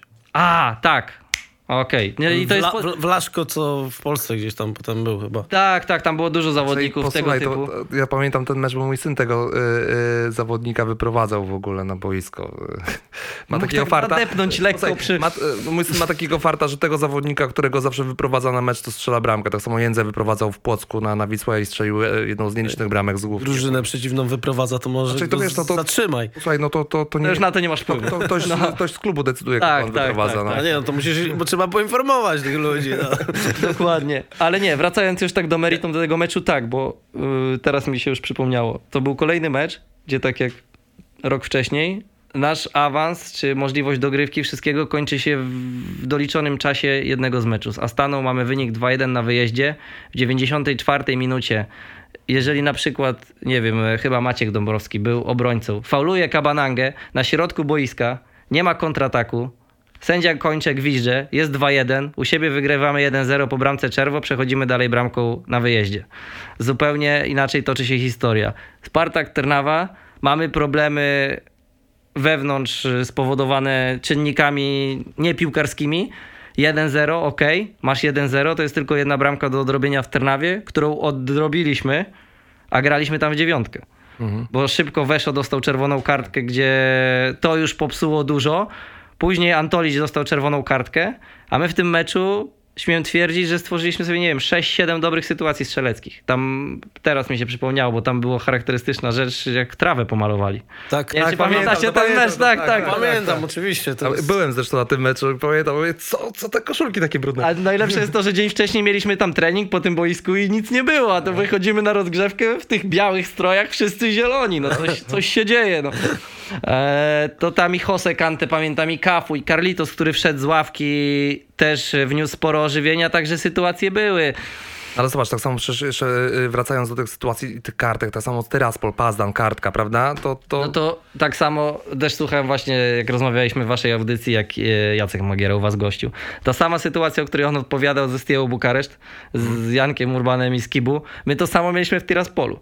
Dzień przed meczem, nie pamiętam ilu zawodników pojechało, ale powiedzmy wtedy to było jeszcze, że jest osiemnastka, to pewnie pojechało trzech więcej, czyli 21 z nami. Rozważamy wariant A, B, C, D, Z, co będzie, jaką zmianę, jak będzie tu, a tu, a jak wynik będzie taki, taki, a jeżeli ten dostanie kontuzji, to kto lepiej, kto lepiej, żeby mieć te możliwości na ławce e, jak najlepsze. No i nikt z nas nie wpadł na pomysł, że w 30 którejś minucie Michał Pazdań, reprezentant kraju, środkowy obrońca, pewnie gość z największym doświadczeniem w tym momencie w Legii, który był na boisku, dostaje czerwoną kartkę. Jest jeszcze głupią, bo tam było narusze- naruszenie cielesności, tak? e, Sędziego, jeżeli się nie mylę, bo dotknął. Znaczy, no, tutaj też sędzia taki był. No, niestety był jaki był. Ale dobra, wróćmy do tego, do, do czego gdzieś tam dążyłem, czyli jednej z większych kompromitacji Legii, czyli meczu z Dudelange. E, jeden mecz z jednym trenerem, drugi mecz już z innym trenerem. Mm, Na pewno to nie, ta zmiana nie pomogła wtedy. No, Chyba, że, że masz inny odbiór i e, to poprawiło atmosferę w szatni. W ogóle ten mecz prowadził chyba drugi mecz Wuko. Nie, pierwszy mecz Wuko. Drugi Pierwszy Ricard- Wuko, a drugi Tak, e, Sapinto. tak, tak, tak. Tam Wuko na pewno prowadził z Piastem Gliwice? I e, z Dudelange i chyba po Dudelange... E, Tak, co, co, coś takiego. Sapi, Sapinto zadebiutował z Dudelange. Dudelange. I Ja na tym meczu nie byłem w Luksemburgu, ja byłem na pierwszym, bo Sapinto wysłał mnie do Rumunii, bo byłem na meczu Klusz na Poka, Alcaszert albo Alcaszert, Tak, tak. bo to było powiedzmy zespół, z którym będziemy się mierzyć w następnej rundzie. I on mi mówi, my to przejdziemy, ty lecisz do Rumunii, ja chcę następnego dnia mieć wszystko na temat Klusz, no bo spodziewaliśmy się mimo wszystko, że, że Klusz awa- awansuje z tej pary, więc co się działo w Luksemburgu, no nie jestem w stanie powiedzieć, bo też te mecze były o podobnej porze. Pamiętam, że w restauracji po meczu na telefonie kończyłem oglądać e, mecz Legii, a jak zobaczyłem wynik, bo tam też szybko bramki padały, to, to, to, to, to tak mówię, o kurczę, to już taka kolacja średnia była i, taki nastrój coraz gorszy. Wiesz, bo dla mnie e, wtedy nastąpiło, jeżeli chodzi o puchary, e, co zrobić, żeby nie awansować. E, masz Ternawę z jednym trenerem, e, później Dudelange z dwoma kolejnymi, prawda? Jak wy odbieraliście to w środku? No, wiadomo, że wam zależało, ale to jednak e, różne style, różni trenerzy. Jaka była atmosfera? Pamiętasz to jeszcze? Znaczy inaczej, my jako powiedzmy osoby, które w tamtym momencie pracowały, my skupialiśmy się i poświęcaliśmy 100% naszej energii na to, żeby pomóc zespołowi, niezależnie kto będzie trenerem. Jeżeli klub by desygnował, nie wiem, dyrektora jednego, drugiego, trzeciego na trenera, też byśmy go wspierali, bo po prostu dla nas, dla całej społeczności, no to było najważniejsze. No, zrobić ten awans, żeby klub e, wrócił e, do Europy. A no teraz tak jak rozmawiamy, nawet ta Trnawa, ja uważam, no jakościowo byliśmy lepsi. I w tym meczu nawet w Trnawie, jak graliśmy w 10, byliśmy lepsi niż 11 zawodników Trnawy. Więc to nie było tak, że jesteśmy źle przygotowani, że trener jest przesłaby, że nie ma zawodników, nie ma niczego. No ale trudno jest wygrać mecz, jak grasz w dziewiątkę, jak dostajesz czerwone kartki, dzieje się dużo, dużo różnych czynników.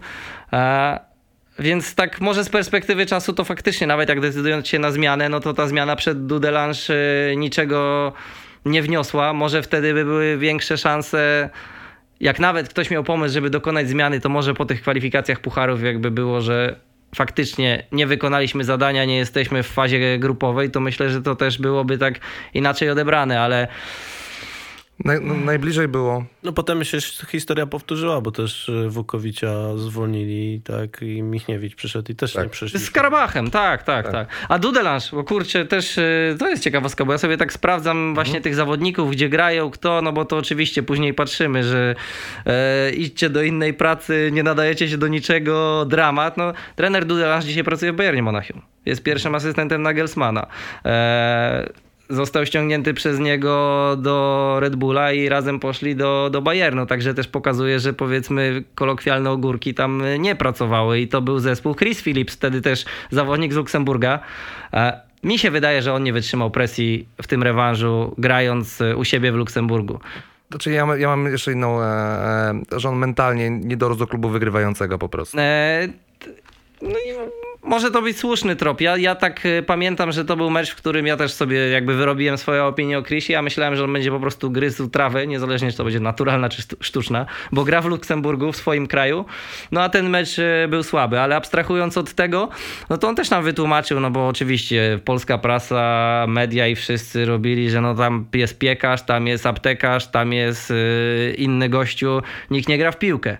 A on mówi, no tak, oni mają taki zawód, bo inaczej roz- rozliczają podatki. Dlatego oficjalnie są tak zgłoszeni, a normalnie trenują, mają pełne profesjonalne zaplecze, więc to, to też nie było do końca tak, jak, y, jak było przekazane opinii publicznej, że tam nikt się nie nadawał.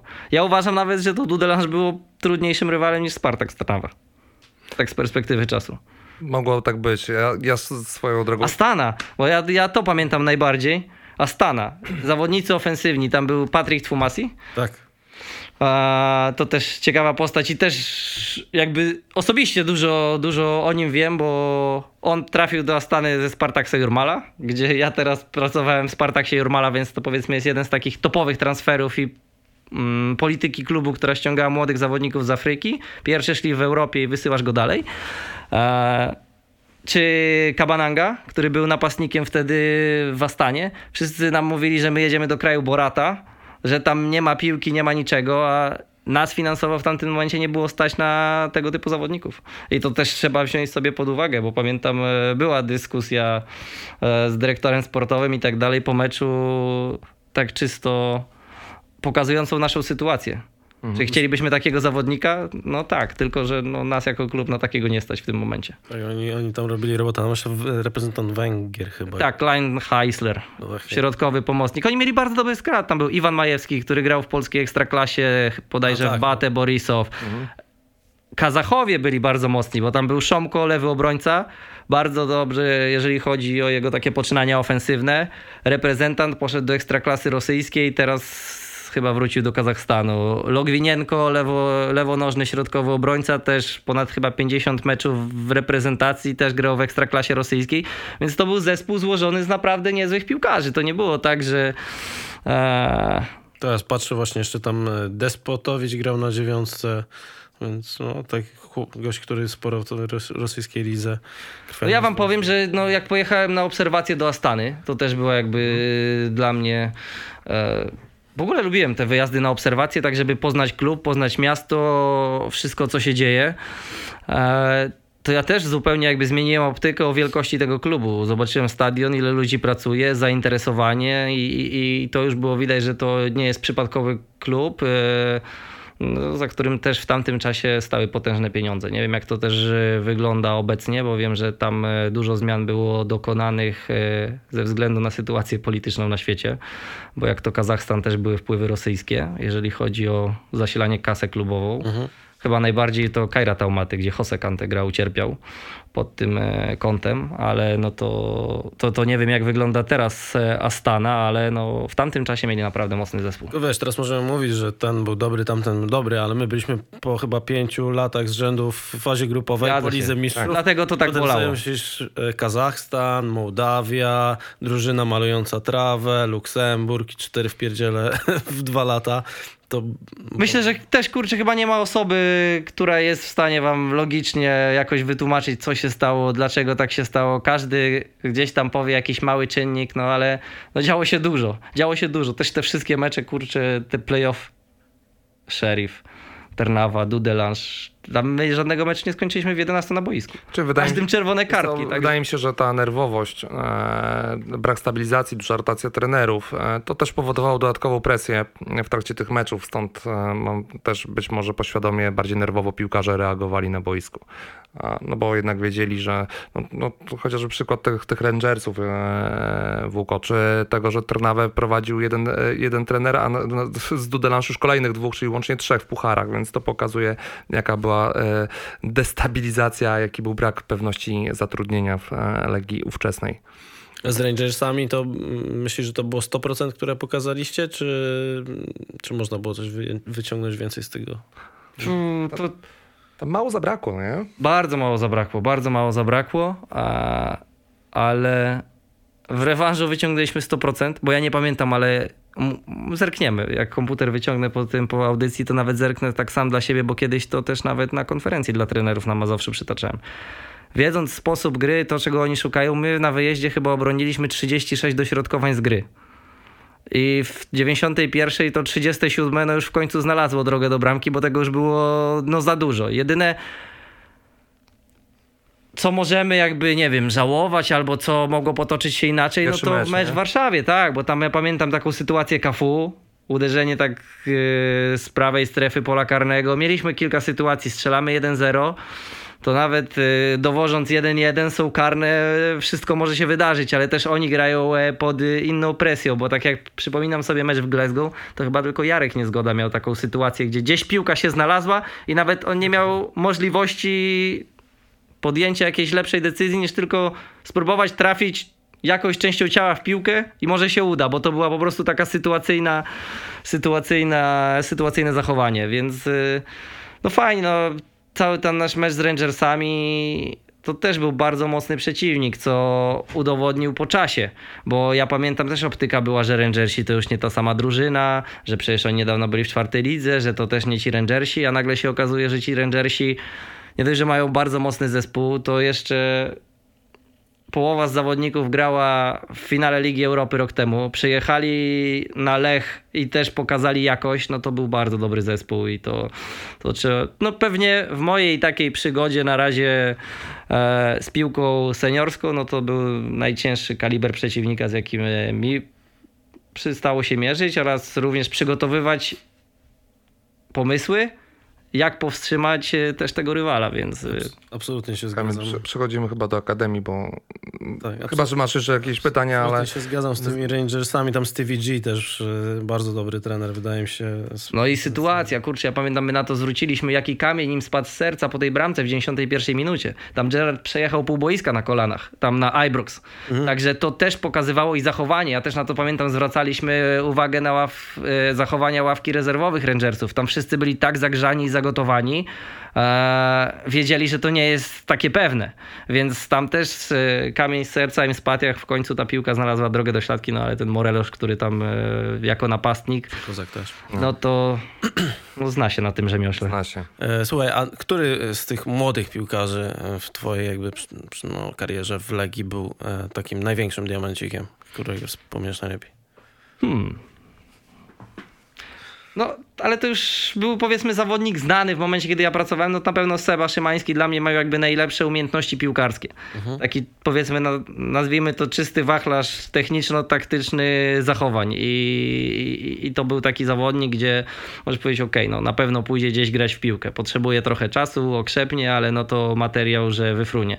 E, no to też jak chcecie przejść do akademii, to też się fajnie to zazębia, no bo mój ostatni, mój ostatni etap w akademii, no to była praca w charakterze asystenta trenera z rocznikami 2001 i 2000, bo wtedy to był jakby taki drużyna mix, tak to nazwijmy. No i tak biorąc pod uwagę, ilu zawodników z tamtej generacji wyszło do piłki seniorskiej, ilu zadebiutowało w Ekstraklasie, a Walukiewicz jeszcze jest za granicą, no to to naprawdę był e, bardzo udany okres y, w Akademii, bo i Karbownik, i Zjawiński, i Łakomy dzisiaj w Zagłębiu Lubin, Czarek Miszta, Ciepiela, e, Praszel, który chyba wtedy zagrał tylko jeden mecz u nas, bo on już był w, w drugim zespole na pewno, może, może w pierwszym. Właśnie Seba Walukiewicz, pamiętam, grał jeden mecz, bo go z, zrzucili jak graliśmy, e, jak graliśmy jakiś bardzo ważny mecz z Polonią. No to wiem, że, że Seba przyszedł nam pomóc nie pomógł. Oczywiście pół żartem, pół serio, bo przegraliśmy też po stałym fragmencie. Max Sitek, Wiktor Kłos, e, Michał Mydlarz, to są wszyscy zawodnicy, którzy zagrali przynajmniej na poziomie pierwszej ligi, a oni są cały czas jeszcze na etapie młodzieżowca, więc może się okazać, że jeszcze ktoś z tej grupy 2000-2001 wystrzeli e, na poziom centralny, więc to była naprawdę taka fajna, fajna grupa zawodników. No na pewno zawodnik, którym ja jestem zaskoczony, albo byłem zaskoczony i też przechodząc to w piłce w akademii, później w pierwszym zespole, to Karbo. Karbo na lewej obronie. Karbo na lewej obronie, który nie kończy meczu bez asysty. E, mhm. Najlepszy młodzieżowiec, no to, że on aż tak odpali, no to, to bym nie powiedział. To był bardzo dobry zawodnik. On często trenował z rocznikiem 2000, ale żeby grać więcej, schodził na mecze ligowe do rocznika 2001, gdzie tam był Tomek Sokołowski i Tomek Kycko. E, miał na pewno umiejętności.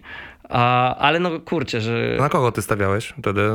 E, Wiesz co, Zjawiński. Tak? Jakbym chyba dzisiaj miał powiedzieć, to najbardziej mi się tak podobał z takich powiedzmy nieoczywistych. Mhm. O, tam nie liczymy Praszera i Walukiewicza, o którym już wszyscy wtedy mówili, ale tak e, z takich zespołów, gdzie oni wtedy jeszcze mieli 15-16 lat, no to Zjawka, no to kawał chłopa, tak mhm. trzeba sobie powiedzieć na tamte czasy, silny. Jak popatrzyłeś na jego rodzinę, no to ty myślisz jeszcze jak on przybierze masy i urośnie, no bo to są takie geny, że to będzie potwór. No plus piłkarsko się broni, miał dobrze ułożoną nogę. No i to, co też Zjawka wie i o tym rozmawialiśmy, jak przychodził na treningi, wtedy był trochę takim malkontentem. No,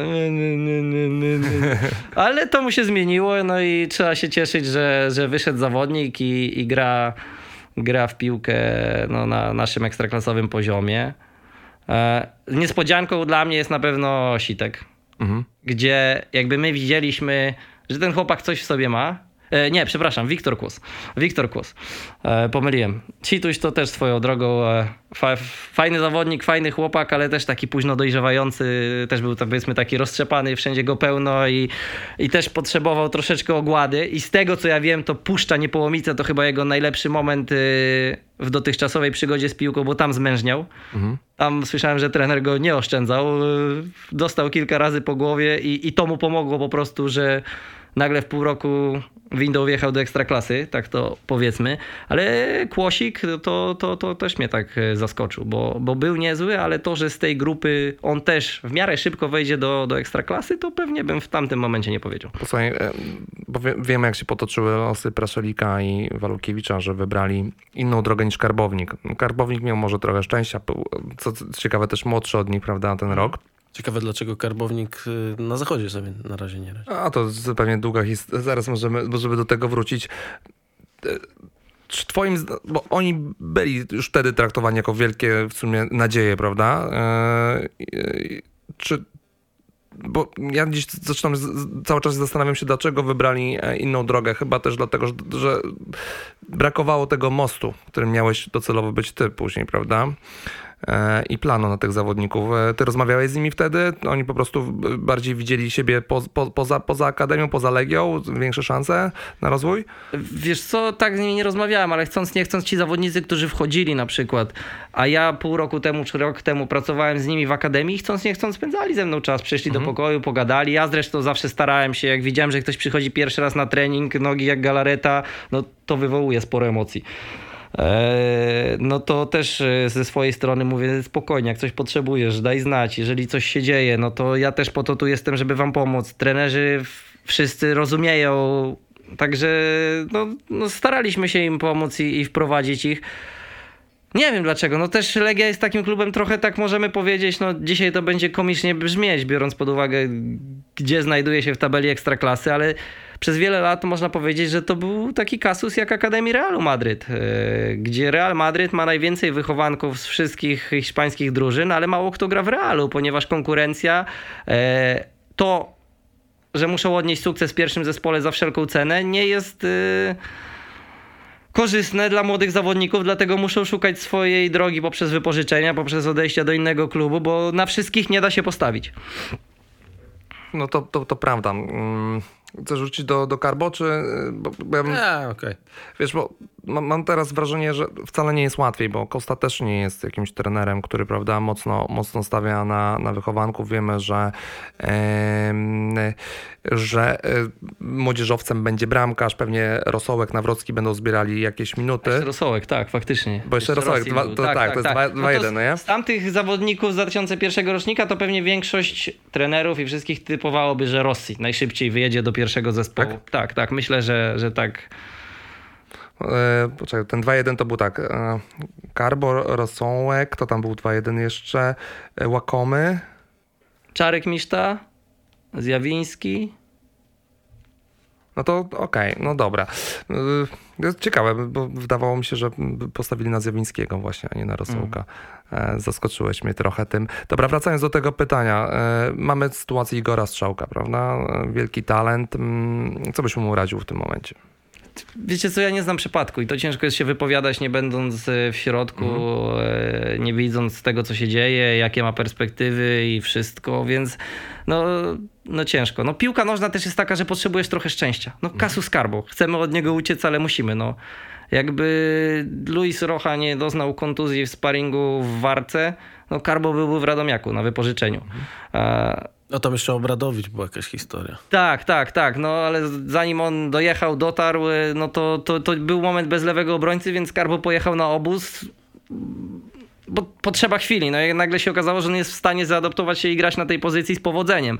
E, więc no potrzeba też takiej sytuacji trochę, żeby ci w pewnej, no to jest taka też życiowa jakby rada, też to Jacek Magiera powtarza zawodnikom, ja się z tym zgadzam.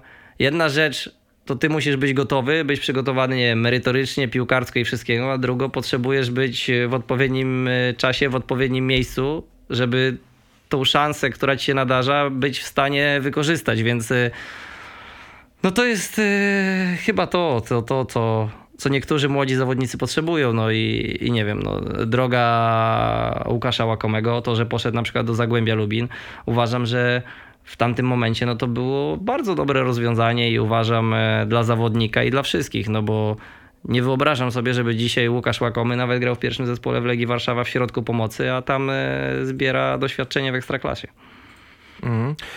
Dru, dru, dru, drugim rocznikiem, czy też zespołem, parą roczników, e, z którymi miałeś dużo do czynienia, to były roczniki 2005-2006. Tak. Dzisiaj jak rozmawiam w Akademii, e, nie wiem czy, czy wiesz, ale 2006 jest uważanym za jednym z takich e, największych nadziei Akademii. Eee, czy za twoje, jak wtedy pracowałeś z nimi, to byli młodzi e, chłopcy. Podejrzewam, że 50% już z nich nie ma. To, to, Właśnie to, to, do tego też chciałem ja nawiązać, że byłbym ciekawy, czy masz na przykład listę zawodników, żeby zerknąć, kto, kto tam jest. Szukam jej właśnie, dlatego to na chwilę się zawiesiłem. E, Nie wiem, czy ty masz... e, Nie, no ale na spokojnie, tak, no zgadza się. No pierwszy rocznik w ogóle, z jakim ja zaczynałem i to wtedy byłem asystentem e, Radka Boczka, no to właśnie z rocznikiem 2005 e, pracowaliśmy. E, 2006 to był powiedzmy pierwszy rocznik, który ja samodzielnie jako trener przejąłem. Chociaż był jeszcze epizod w roczniku 2008, ale też były takie małe dzieci, że, że to było, jak ta grupa powstawała. To jak mnie e, opiekowałeś się 2526, to, to ile oni mieli lat? Ciężko stwierdzić, pewnie jakieś 9, 10. Nie, to w ogóle nie ma. Nie, to ja, 10, ja wycofuję 12. pytanie, bo to w ogóle to wiesz, no to, to, to myślę, No, że może jeden Rocznik dwóch- 2006 no, był charakterystyczny i też na pewno znany ze względu na, nazwijmy to, dzieci byłych piłkarzy. Tak. Bo był i syn e, Marka Saganowskiego, Franek, i był Mhm. Kuba Żewłakow. E, To też anegdota można powiedzieć, że Marek Saganowski do dziś ma mnie zapisanego w telefonie jako trener Franka, a on u mnie jest tata Franka, więc e, jak przeszliśmy do pierwszego zespołu, to też e, śmialiśmy się z tego. E, więc to było powiedzmy taka charakterystyczna, gdzie, gdzie ten rocznik, ktoś tam o nim usłyszał.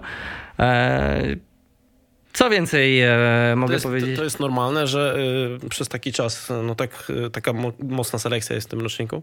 Wiecie, co mi się wydaje? Znaczy, ja teraz nie jestem ekspertem od piłki młodzieżowej i, i w 100% e, no nie powinienem się nawet na ten temat wypowiadać, no bo, no bo nie siedzę w tym tak dogłębnie. Też jakby moja taka ścieżka rozwoju. Jak ja pracowałem na etapie akademii, moim celem było, że niezależnie od tego, ile zarabiam, raz w roku chcę pojechać na staż do jakiegoś klubu z innego kraju europejskiego, ale skupić się tylko na piłce młodzieżowej. Nie interesowała mnie piłka seniorska, nie interesowa... jak pracowałem na przykład, nie wiem, na piłce etap 7 czy 9 osobowej, to chciałem jechać do klubu i się zająć tym etapem, żeby porównać i mieć punkt odniesienia, no bo to, co się dzieje w pierwszym zespole, to jest science fiction dla mnie w tamtym momencie i ewentualnie fajne zdjęcie na Facebooka, ale no, no nie wniesie to aż tyle do mojego powiedzmy warsztatu czy rozwoju. Więc y, no jak ja pamiętam na przykład taki wyjazd do Tottenhamu, no to, no to było podobnie. No, dyrektor mi od razu powiedział, że on zawsze jak y, jest nabór, jak przychodzą nowe zespoły, trafia multum nowych dzieciaków, to od razu wszystkim rodzicom mówi witam Państwa, ale najprawdopodobniej żaden z Was nigdy nie zagra w pierwszym zespole w Tottenhamie. I teraz możemy przejść y, do całego meritum, więc... No tak to jest, że chyba bardzo trudno się utrzymać i przejść całą drogę. No też widzimy kasus Patryka Sokolskiego, tak? Całą tak. akademię przeszedł, odszedł i wrócił. Mhm. Taki chyba zawodnik od najmłodszych lat, który zadebiutował, to co, Michał Żyro? Olek Jagieło? Chyba bardziej Mateusz, bo Michał z Piaseczna przyszedł w pewnym o, wieku. No, no to, to, no to też tak sobie przychodzi, e, ewentualnie Makoś. Tak, Kopczyński. Makoś, Kopczyński tak. No. no i teraz szansę chyba ma e, Kamyk chyba jest kolejny, e, nie, Pierzak. Pierzak jest na pewno takim, e, który został teraz wypożyczony do Górnika Łęczna. Mm, ma szansę być kolejnym zawodnikiem, który od pierwszego rocznika Akademii przejdzie całą, całą ścieżkę, ale to są wyjątki.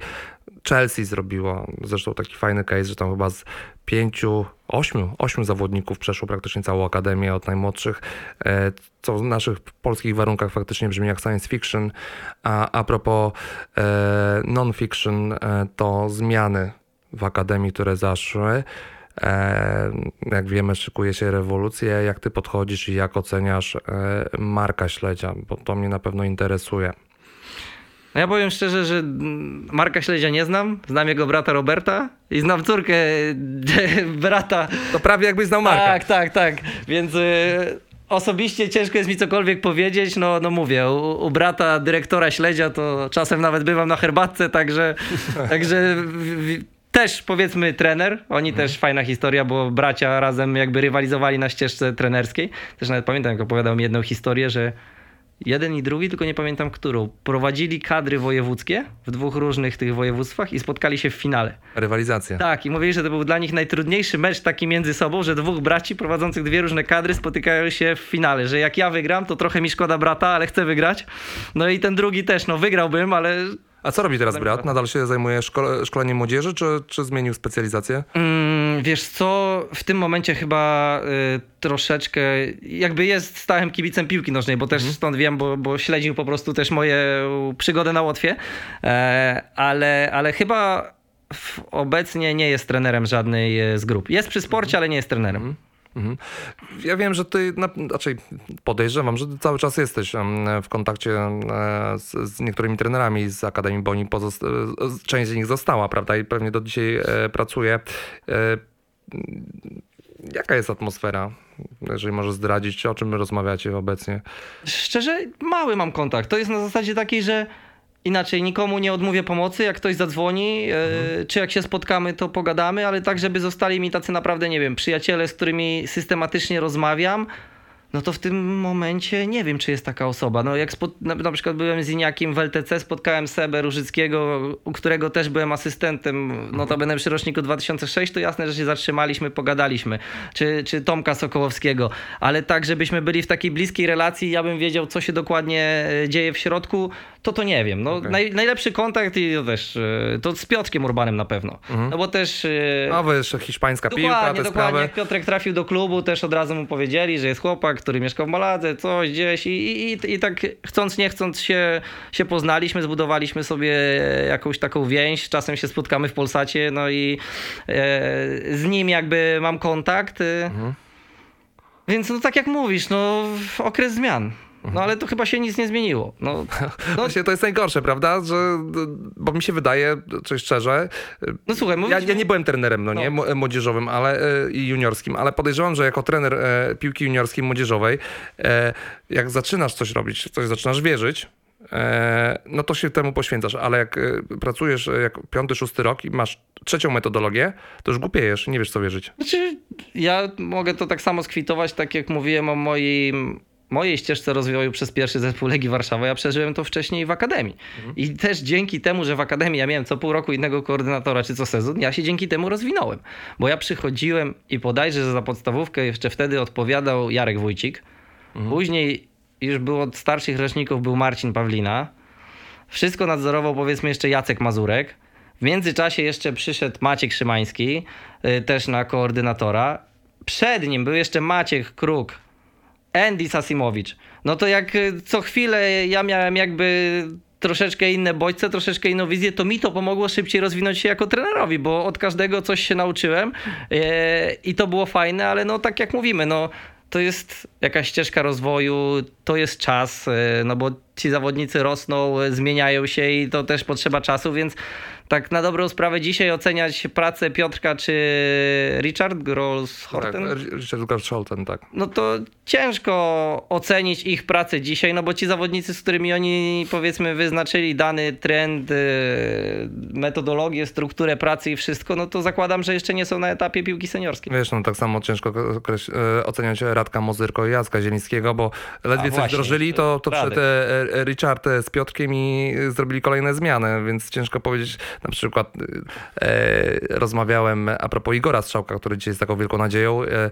to Richard mówi, że mm, jak najbardziej to dzięki e, temu, co oni wprowadzili, to, to, to Igor jest w tym miejscu. Rozmawiałem też e, z, z Radkiem Mozyrką, mówi, a ja uważam, że to, to co my wdrożyliśmy i to, że my go ściągnęliśmy, to, to jest największy powód, więc oczywiście jak to jest sukcesem, ma wielu ojców, prawda? No, tak, tak, tak, tak, tak. Dlatego też e, uważam, że każdy z trenerów powinien się cieszyć, e, niezależnie ile pracował z tym zawodnikiem. Nie, nie ma co sobie przypisywać sukcesu, bo sukces jest dla klubu. Jeżeli ten zawodnik wychodzi ci w meczu, czy jest w pierwszym zespole, no to ty możesz się cieszyć, że że pomogłeś mu na swojej drodze, dorożyłeś tą cegiełkę. No, I to jest przede wszystkim to, co powinno przyświecać trenerom pracującej w piłce młodzieżowej. Bo jeżeli ty chcesz wyniku na teraz, jeżeli ty chcesz splendor, chwałę, no to to chyba nie jest właściwe miejsce dla ciebie. To jest takie moje jakby Absolutnie się- osobiste absolutnie się z tobą zdanie.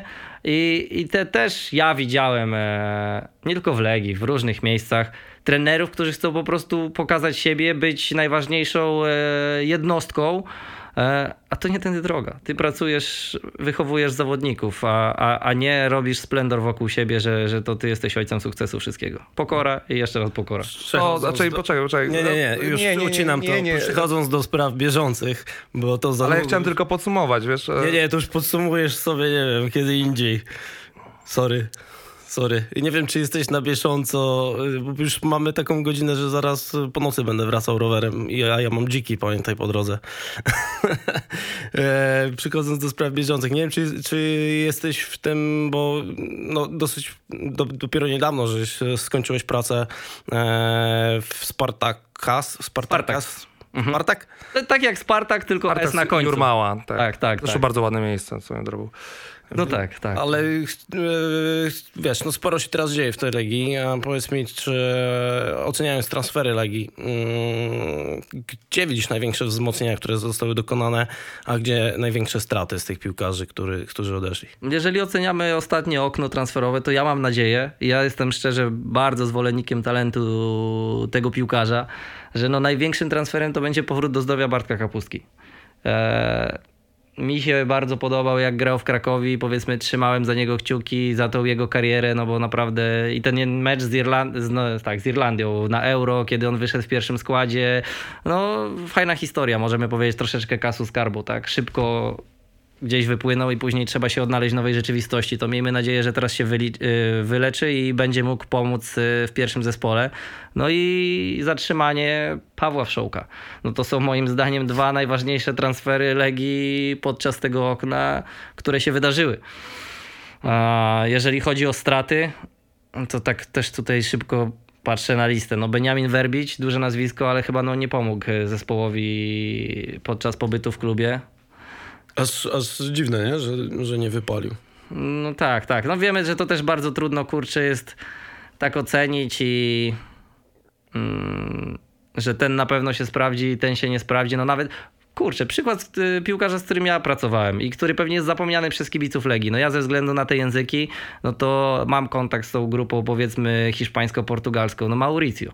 Pamiętacie, że był w ogóle... Pamiętamy, tak. Pamiętam. Tak, tak. Też Tak. były oczekiwania z fajnego klubu. Od razu tam dostał. Tak, Do bola zrobił. Tak, no gościu przychodzi Mistrzostwo Rosji ze Spartakiem, ileś tam występów w Lazio, e, w Palmeiras w Brazylii kluczowa postać, pierwszy klub Sporting Lizbona zdobywa Puchar Portugalii, no przychodzisz do polskiej ligi, oczekiwania są duże, no ale też e, po części uważam po czasie, że to jest jego wina, że on się tutaj jakby nie sprawdził, plus Mental? E, on nie był przygotowany do tego. On był na takim, chyba miał moment w życiu, gdzie że nie wiedział, czego do końca chce. Ja tak bym to, to ocenił.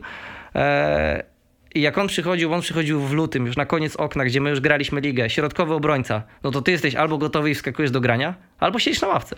Bo no, nikt nie będzie rotował środkowym obrońcą z meczu na mecz. No i on był w takiej sytuacji, że musiał czekać. No tylko na to czekanie, nazwijmy to, ja uważam, że źle reagował.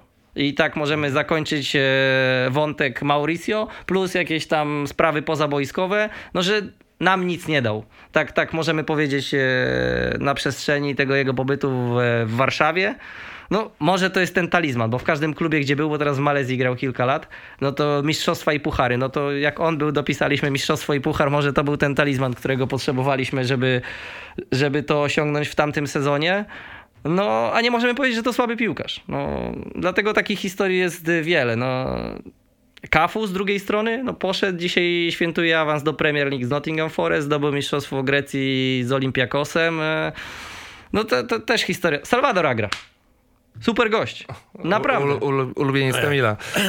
W tych Po, warunkach po Aleks- Aleksandrowie. E, w tych warunkach on się po prostu nie był w stanie odnaleźć. Dzisiaj grał kilka dobrych lat y, w Tondeli, w drużynie ekstraklasy portugalskiej i transfer do Boavista Porto.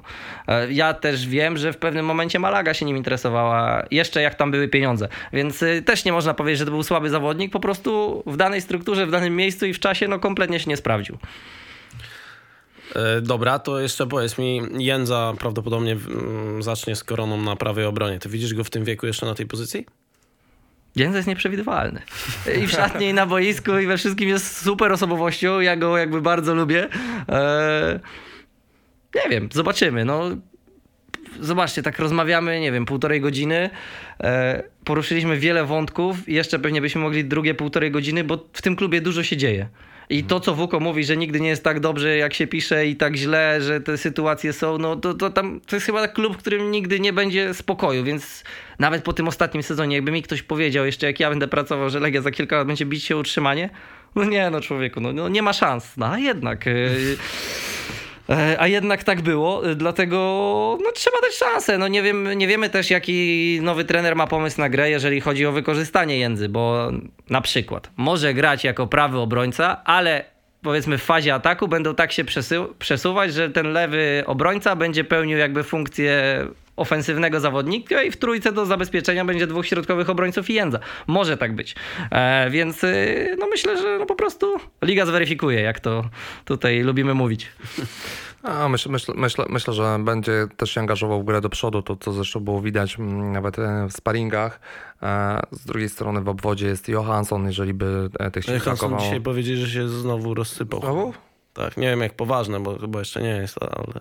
Nawet nie... z- Ju- Jutro już pewnie wszyscy będą wiedzieć, jak będą tego słuchać. Okej. No to tak kurczę, jak tak mówimy Johansson, bo ja też nie poznałem e, Matiasa nigdy, no ale no trochę taki kasus Jarka niezgody. No coś, co chwilę coś. Co chwilę, no, no A, a tyle lat był zdrowy Johansson, tak naprawdę przyszedł do Legii. też możemy anegdotę, no bo mówicie, że kibice lubią, no to y, już po transferze trener Jarka Niezgody z Portland dzwonił do mnie, bo naszym, mamy jednego wspólnego znajomego i to są bardzo dobrzy przyjaciele, grali razem w MLS-ie i, i nas kontaktowali. No i on był bardzo taki nastawiony na transfer Jarka, że on nawet nie potrzebował mojej opinii, bo wiedział, że ja jestem w Warszawie, że jestem w klubie, jak coś trzeba, to, to, to mogę pomóc, ale już po transferze e, jak rozmawialiśmy przez telefon, to ja już mu mówię, bo też byliśmy na takiej relacji, że, że mogę żartować. Ja mówię, ale wiesz, no z Jarkiem to musi być tak, że jak otwierasz lodówkę w klubie, to Jarek nie może być obok, bo otwierasz lodówkę, Jarek ma katar. Mówię, więc musisz uważać na takie rzeczy, no bo no, ja to już nie widzę innej możliwości, jak po prostu, że czasem go pech prześladował. Z drugiej strony ciągle strzela bramki. O, dokładnie, dokładnie, dokładnie. Ostatnie pytanie. Mam co prawda jeszcze ze 25. Nawet myślałem, że o łotewskiej piłce czegoś się dowiem, ale już jest godzina 30 Ja o minęła. hiszpańskiej, łotewskiej. Ale to dobrze, to niestety musimy do bazy. To obu was proszę o opinię, bo mm, w sobotę gramy e, pierwszy mecz z Koroną na, na wyjeździe. Jak widzicie to? E, Jak obstawiacie szanse? Czego się spodziewacie? Może ja zacznę, pewnie mam e, też mniej informacji i mniejszy obraz o zespole, bo tak jak mówisz, byłem skupiony na swoich obowiązkach zawodowych. E, Na pewno ten mecz będę oglądał. Powiem szczerze, że też tak trochę się stęskniłem za, za meczami ekstraklasy, żeby tak obejrzeć nie do piwka, tylko tak e, zobaczyć, co się dzieje w lidze. I to jest myślę taki mecz zagadka, ale dla dwóch drużyn, bo też nie wiadomo, czego możemy spodziewać się po Koronie Kielce. Zakładamy, że jako Beniaminek mogą e, wejść, znając trenera, charakter, te wszystkie slogany, możemy powiedzieć też ala, co były przypięte do WUKO. No ale jakoś e, trener Roziński potrafi ten stempel na tych swoich zespołach e, zostawić, więc możemy się spodziewać też na pewno takiej ciężkiej przeprawy, ale uważam, że Legia od początku będzie chciała grać piłkę, będzie chciała być stroną dominującą. E, też to świadczy o tym, jak Kosta Runiaiś prowadził Pogoń Szczecin w momencie, gdzie nie musieli już się bronić przed spadkiem. E, no to naprawdę Pogoń Szczecin grała atrakcyjną piłkę, dlatego miejmy nadzieję, że uda mu się choć cząstkę tego pomysłu zaimplementować już od pierwszej kolejki. Na pewno na efekt końcowy będzie musiał poczekać zobaczyć, z czym to się je, plus wzmocnienia. No nie ma się co oszukiwać, że no jeżeli ktoś chce pokazać e, pełen obraz zespołu, no to potrzebuje też odpowiednich wykonawców, którzy będą w stanie e, zaadaptować się do, do ról i do wizji gry trenera. To jeszcze zanim odpowiesz, info z live, Le Lech przegrywa 4-1 w 75 minucie. Y, Marku, jak ty to widzisz? I powiedz mi, no, ważny będzie chyba ten start, bo tutaj pewnie też rywale do mistrzostwa mają szansę dużo stracić e, w tej walce w pucharach. E, Po pierwsze, zgrupowanie e, z tego, co słyszałem w Austrii, nie było ciężkie, więc mm, nie wejdzie Legia na ciężkich nogach w sezon, to co niekiedy się jej zdarzało, więc od pierwszego sezonu powinniśmy widzieć na pewno w pierwszych kolejkach bardziej nawet niż później, chociaż gramy co tydzień, to moim zdaniem to przygotowanie nie ma aż takiego znaczenia, tyle, że będzie świeżość, więc nie powinniśmy mieć tutaj utraty jakości.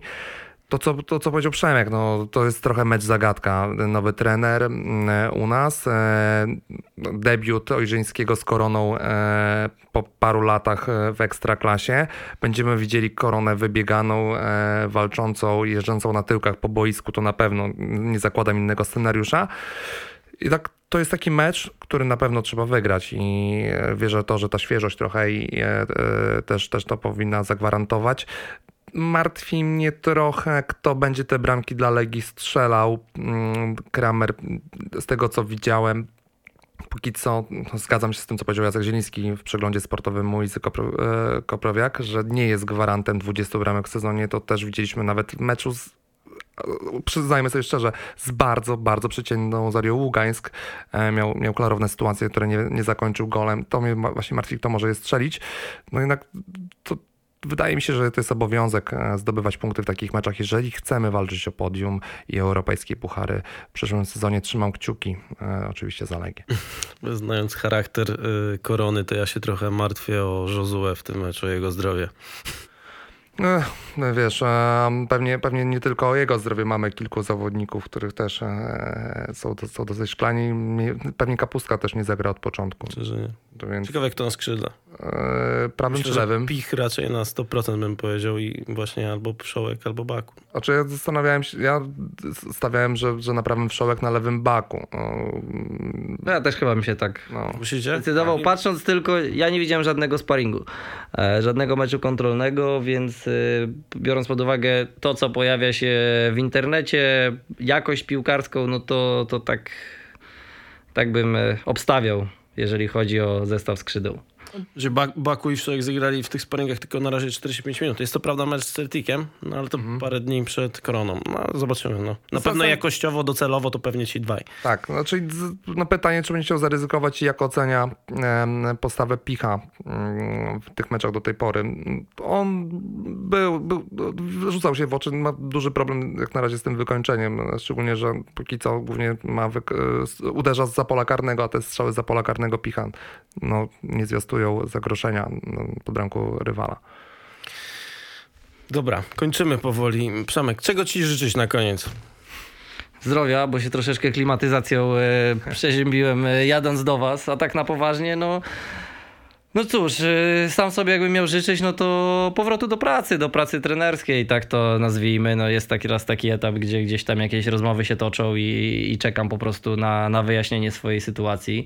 E, więc e, no mam nadzieję, że po prostu zakończy się to pomyślnie i będę mógł zdobywać e, kolejne doświadczenie, bo to jest, to jest dla mnie w tym momencie najistotniejsze. No, a z drugiej strony też e, wykorzystuję ten czas e, bez pracy klubu, bo notabene mógłbym już wrócić i to nawet w charakterze pierwszego trenera do, do krajów bałtyckich miałem takie zapytanie, ale, ale nie chciałem się tego podjąć w tym momencie, bo, bo też trzeba troszeczkę przewietrzyć głowę, zastanowić się, podsumować sobie pracę, a dodatkowo korzystamy z doświadczenia i, i komentuję mecze w Polsacie, więc, więc nie jest źle, ale wiadomo, że, że to najważniejsze dla mnie, żeby teraz moje sprawy zawodowe się rozwiązały i żebym mógł powrócić po prostu do, do pracy na boisku. Przemek, to chyba pierwszy wywiad, e, w którym e, nie rozmawiałeś ani o Łotwie, ani o Hiszpanii, prawda? No w, w ostatnim czasie na pewno, tak, tak, tak, tak, tak, ale no to, dlatego, że godzinkę jakby dłużej było, to słuchajcie, no to możemy tych bardziej zainteresowanych też ogrywkę. odesłać do piłki nożnej, wydania sprzed tygodnia, gdzie, gdzie był też wywiad, gdzie w większym stopniu poruszyłem te tematy łotewskie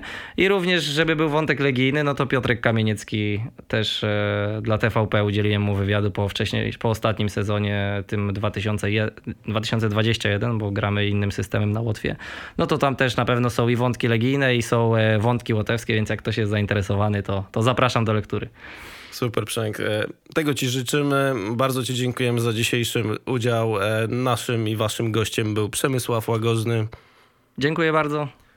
Dziękuję, Marek. Dziękuję, Kamil. Dziękuję wszystkim za wysłuchanie. Trzymajcie się i do następnego razu. Hej. Hej.